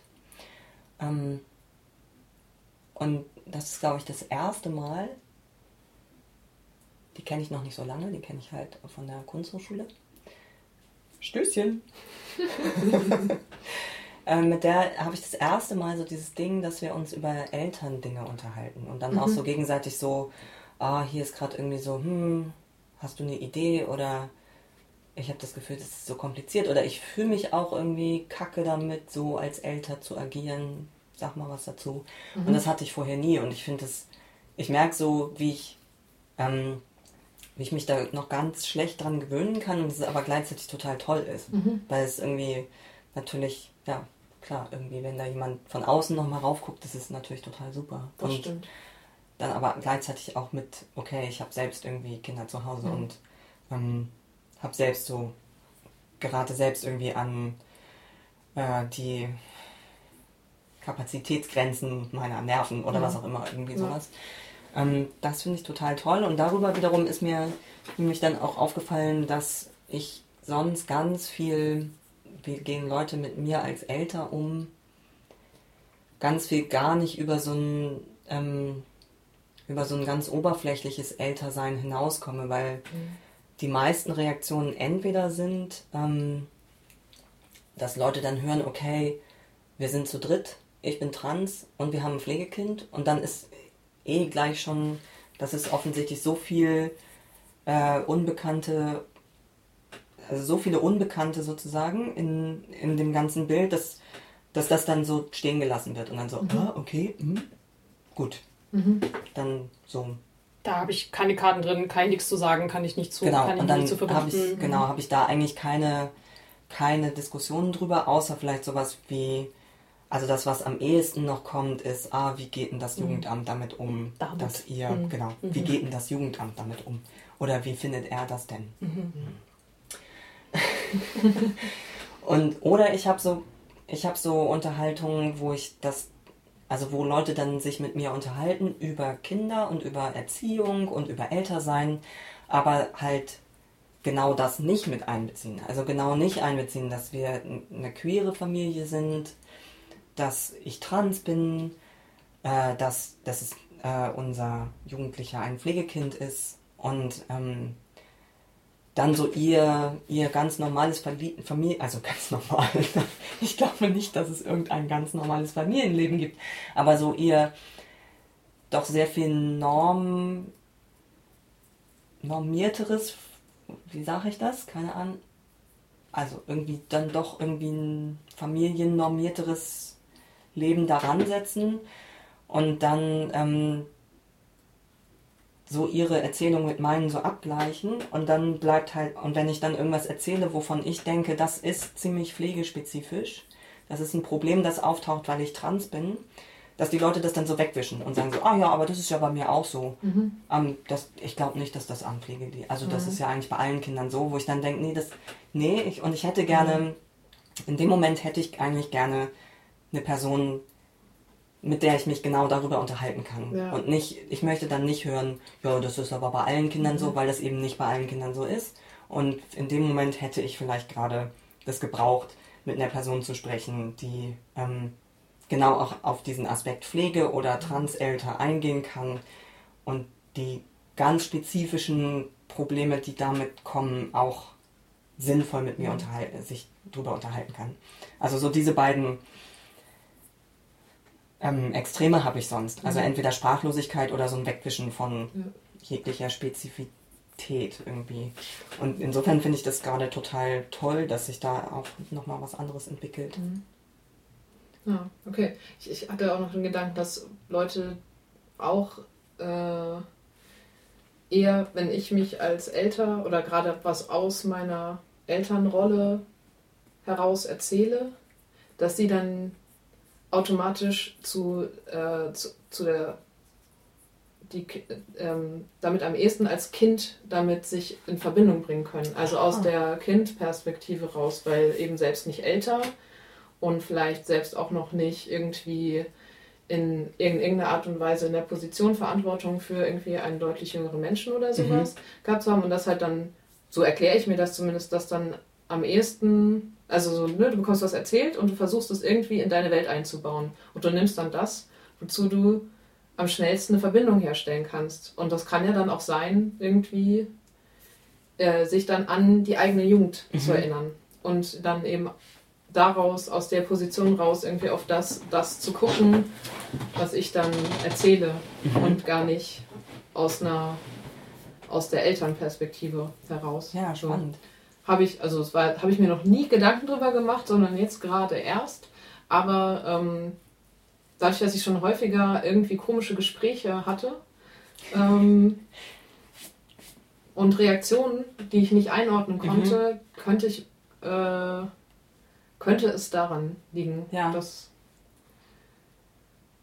ja spannend. Also ich merke schon, was so Elternsein angeht, und das ist ja auch ein Dauerthema, und ich glaube auch im Podcast war das ein Dauerthema, seit, ähm, seit wir mit einem Kind zusammen wohnen, ist, dass mir nach wie vor Austausch fehlt. Weil ich mhm. nach wie vor so das Gefühl habe, hey, es gibt irgendwie, also mit unserer Kombination, ich kann mich so, so wenig austauschen und ich kann irgendwie ich spreng immer den Rahmen mit meinen Erzählungen und ähm, das finde ich traurig tatsächlich. Und ja, ja da hätte das, ich, das hätte ich mir anders gewünscht. Also mhm. das wäre vielleicht auch irgendwie sowas, was ich Leuten mitgeben würde, wenn sie gerne Eltern werden wollen, dass es irgendwie, dass sie nicht alleine damit sind. Also dass sie andere Leute haben. Also wenn es irgendwie darum geht, dass sie an irgendeiner Stelle marginalisiert sind oder so, dass es andere gibt, mit denen sie sich unterhalten können. Das ist irgendwie. Denn irgendwie, wenn, also wir können uns natürlich zu dritt untereinander unterhalten, aber natürlich sind wir alle drei drin und mhm. kriegen eben nicht so diesen Blick von außen drauf. Und das ist natürlich auch manchmal echt eher schädigend sozusagen mhm. als, als hilfreich. Ich habe, das ist auch tatsächlich was, was ich nach wie vor doof finde. Also dieses, also ist jetzt alles schon gesagt worden. Also egal in welche Richtung wir gucken, ist irgendwas ist halt immer anders. Also entweder sind es keine drei Eltern oder es ist kein Pflege oder es ist kein Queer drin oder irgendwas ist halt immer anders und oder die Kinder sind also nicht es gibt keine andere ich kenne keine andere ähm, Kombination wo, wo es so viel Ähnlichkeit gibt äh, und ähm, jetzt ist es ja tatsächlich so dass in den letzten zehn Jahren ähm, was so ähm, Nachwuchsproduktion in queeren Kontexten, äh, was das angeht, dass da ja schon relativ viel sich entwickelt hat und auch sehr viel mehr Struktur da ist und so und viel, sehr viel mehr Community. Und es ähm, hat bei mir überhaupt nicht ausgelöst, dass ich mich in irgendeiner Form mehr, dass ich mehr Leute gefunden hätte oder so. Nee. Also gar nicht. Im Gegenteil. Also weil es halt dann, ich habe, was das angeht, häufiger die Erfahrung gemacht, dass Leute ähm, sich halt dann so an dem Kind produzieren irgendwie und äh, ähm, halt äh, die ganzen rechtlichen Sachen, die da so dranhängen oder halt da irgendwie ähm, oder die Überlegungen, die da dranhängen äh, und dann sind die halt, dann sind die ja aber auch noch ganz klein, die Kinder und so. Also und das ähm, ist eigentlich von all diesen Aspekten eigentlich der, äh, wo es mir eigentlich fast am wichtigsten gewesen wäre, Anschluss zu haben oder Kontakt zu haben, eben in der Kombination eben, dass es kein selbstproduziertes Kind ist. Mhm von irgendjemandem von uns. Ja. Und dass es eben kein Baby ist, ja. gewesen ist. So. Ich finde zum Beispiel in dem Zusammenhang, das hat mich auch, ich glaube, das macht mich auch traurig. So, ähm, und ich, das ist ja auch interessant. Ich glaube, das haben wir jetzt auch über die Zeit, in der wir mit Pflegekind zusammenleben, auch ganz gut mitgekriegt, wie sich das innerhalb der Queer Community auch geändert hat, dass mehr Leute Kinder bekommen und mehr Leute auch selbst und vor allem auch Trans-Leute Kinder bekommen, nachdem das Gesetz ja irgendwie verändert wurde. Ähm, das war ja 2011 erst, mhm. wo die Zwangssterilisationen rausgenommen wurden. Ähm, und ich merke, dass mich das tatsächlich auch traurig macht, weil ich das Gefühl habe, so aus so einer ähm, dass ich so Leute verliere, dass die so, so Kinder bekommen und dann so echt so sehr normativ werden und so sehr, also dass an diesen Kinder bekommen auch so was Normatives, Biologisches, Familienmäßiges, irgendwie, ja, wir so als kleine dann doch irgendwie Keimzelle, dass ich so die Leute verliere an so eine Heteronormativität oder Homonormativität oder Transnormativität oder was auch immer. Ähm, wahrscheinlich Heteronormativität oder heteronormatives Familienideal, was da so im Hintergrund steckt. Ähm, und ich merke, das macht mich traurig, weil ich irgendwie, weil ich mich so gerne eigentlich darüber austauschen würde, was für Alternativen es dazu eigentlich gibt und wie toll eigentlich Alternativen sein können zu selbst produzieren. Und dann irgendwie doch Kleinfamilie werden. Keine Ahnung. Und irgendwie. Mhm. Ja, also es, da merke ich tatsächlich irgendwie sowas, okay, da ist, steht die Community nicht unbedingt hinter uns oder so. Oder die Community bewegt sich in eine andere Richtung. Mhm. Das finde ich schade. Ja. Tja. Oh. Hm. Selbsthilfegruppe für Queers, die nicht die volle Kontrolle über die Lebenswelt ihrer Kinder ausüben können. Öh, Da können wir eigentlich alle reingehen. nee, Nee? nee. Okay. Also da, das sehe ich schon als einen sehr, sehr massiven, sehr, sehr massiven, signifikanten Ja. Unterschied. Nee, klar, hast du recht. Auf jeden Fall. Also gerade auch, gerade in Bezug auf Queer habe ich das, ähm, oder Trans habe ich das super häufig, wenn es so, ah, wieder auf Twitter, wenn es so Diskussionen darum gibt, wie Leute mit, was weiß ich, mit Geschlechtszuschreibungen oder Pronomen oder Kleidung ihrer Kinder umgehen oder äh, welche Schule da jetzt ausgewählt wird, sitze ich immer so da und denke, komplett andere Welt, wow. Ihr seid so privilegiert, Leute. Jetzt habe ich es gesagt. Sorry. Ähm, Upsi. also wirklich, und, und wie wenig das eigentlich hinterfragt wird und wie wenig darüber eigentlich nachgedacht wird, was für ein Privileg es ist, sich so eine kleine Welt aufbauen zu können, in der ähm, bis zum bestimmten Alter Geschlecht einfach so herumwabern kann. Ja. Ja, und auch wirklich, also so die Kontrolle f- darüber zu haben, welche Bindungen ähm, ein Kind aufbauen darf oder aufbauen soll und also an welche Orte es gebunden sein soll, an welche Lebensrealität, Alltag, um Umgebungen, Reize. Also so, es gibt einfach so ein so, wenn du in dem Moment, in dem klar ist, okay, das, da hattest du jetzt überhaupt gar keine Karten irgendwie drin, merkst du halt dann erstmal, was vielleicht auch das, also so, ich kann es einfach auch sehr deutlich sehen, was so das Attraktive am äh, selbst Kind produzieren und äh, ähm, von dann eben neugeboren an äh, dann irgendwie zusammenleben und dann auch irgendwie die Welt des Kindes irgendwie prägen. Also sowas, das Ja. einfach dann, dass das durchaus attraktiv ist, weil alles andere ist eben extrem äh, anstrengend, wenn man es denn so sieht, dass das irgendwie die bessere Alternative Mhm. sei. Äh, Mhm. die, naja, gut. Ja, ja. Ich Ja, bin, äh, ich bin da äh, an solchen Punkten aber dann schon immer wieder dankbar.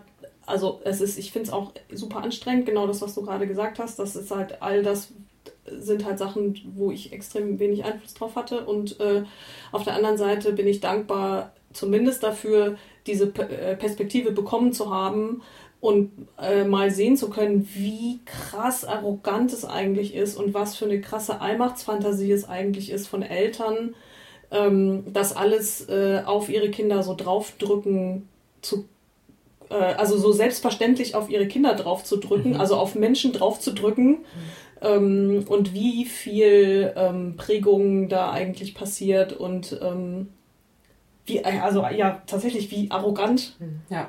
Äh, das eigentlich ist, ähm, Ja. das einfach alles so und wie doll das ja aber auch, gef- äh, also wie unsichtbar das bleibt, wenn man Mhm. das nicht, wenn das nicht alles mal so weggestrippt wird oder ganz viel davon. Ich meine, ich will gar nicht sagen, dass wir da nicht auch äh, blinde Flecken haben oder unsichtbare Flecken haben, wo wir nicht, wo wir da nicht drauf gucken können. Ja, auf jeden Fall. Ähm, und da gibt es bestimmt auch noch genug Reflexionsarbeit äh, vor uns. Aber ähm, ich bin mir total sicher, dass ich all diese Sachen nie gesehen hätte, wenn äh, wir in einem anderen Elter- ähm, oder Familienzusammenhang leben würden oder Mhm. gelebt hätten oder Kinder selbst produziert hätten oder was auch immer. Und ähm, hart. also ist ja eine harte, harte Schule, so empfinde ich jedenfalls so. Aber auch macht halt auch den, also macht meinen Blick auf jeden Fall deutlich freier auf, Ja. also als es sonst gewesen wäre. Und das Ja. wiederum ist was, was ich dann doch sehr schätze an der Situation. Vielleicht dann noch ganz kurz als so, als so Gebrauchshinweis. Also, ist es jetzt am besten, ist es jetzt vielleicht sogar besser, Kinder gar nicht zu prägen, möglichst alles offen zu halten? Nein. es, ist, es, geht, es, geht nicht. darum, es geht nicht darum, irgendwie Kinder nichts aufzudrücken, sondern äh, es ist sogar wichtig, Sachen vorzugeben, weil es nämlich hilft, sich in der Welt äh, zurechtzufinden. Und das ist unser damn Job, äh, Kids dabei zu unterstützen, sich in der Welt zurechtzufinden. Und dass es eher darum geht, eben das ja, zu, zu hinterfragen, wie ich das mache, im Zweifel eben nicht die einzige Person zu sein, die das tut äh, und da, sich darüber auszutauschen, irgendwie Vielfalt zu schaffen, äh, offen zu sein für Momente, in dem ein Kind eigene Entscheidungen treffen kann, irgendwie dem Raum zu geben. Darum geht es. Es geht nicht Mhm. darum, äh, zu sagen, oh, aufdrücken, Welt aufdrücken ist schlecht und es ist die Lösung, nichts aufzudrücken, sondern da geht's. Das war mir nur wichtig, Mhm. weil es ist ja. Ja. Ja. Das kann ich verstehen. Mit diesem Erziehungstipp wollen wir aufhören. Ja. Heiter Scheitern Erziehungstipp. Das war eigentlich mein Fun Fact Sound. Davon hattest du jetzt nicht so viel mitbekommen. Ah, das ist die Stefan Pausen gefüllt. Mit Oh. Fun Facts. Oh. Ja. Fantastisch. Musst du nachhören. Ja, muss ich wohl nachhören. Tja, surprise, surprise. Wir haben noch ein paar Fragen übrig. Mehr als ich zählen kann. Mehr. Also wird es vielleicht noch eine zweite Folge. Nein, es wird auf jeden Fall natürlich eine zweite Folge geben von dieser Folge. Jetzt müssen wir uns noch überlegen, ob die dann 62, äh, 62.2 heißt oder Das machen wir 63. vielleicht, nachdem der Stopp-Knopf gedrückt wurde. Okay. Okay, dann äh, kommt gut durch das Jahr. Erstmal kurz rüber. Gut rüberkommen. kommt gut rüber. Ähm, Bis bald. vielen Dank für eure jetzt schon ganz tollen Fragen. Ja, wir freuen uns auf ein, das Weiterbeantworten. Tschüss. Tschüss.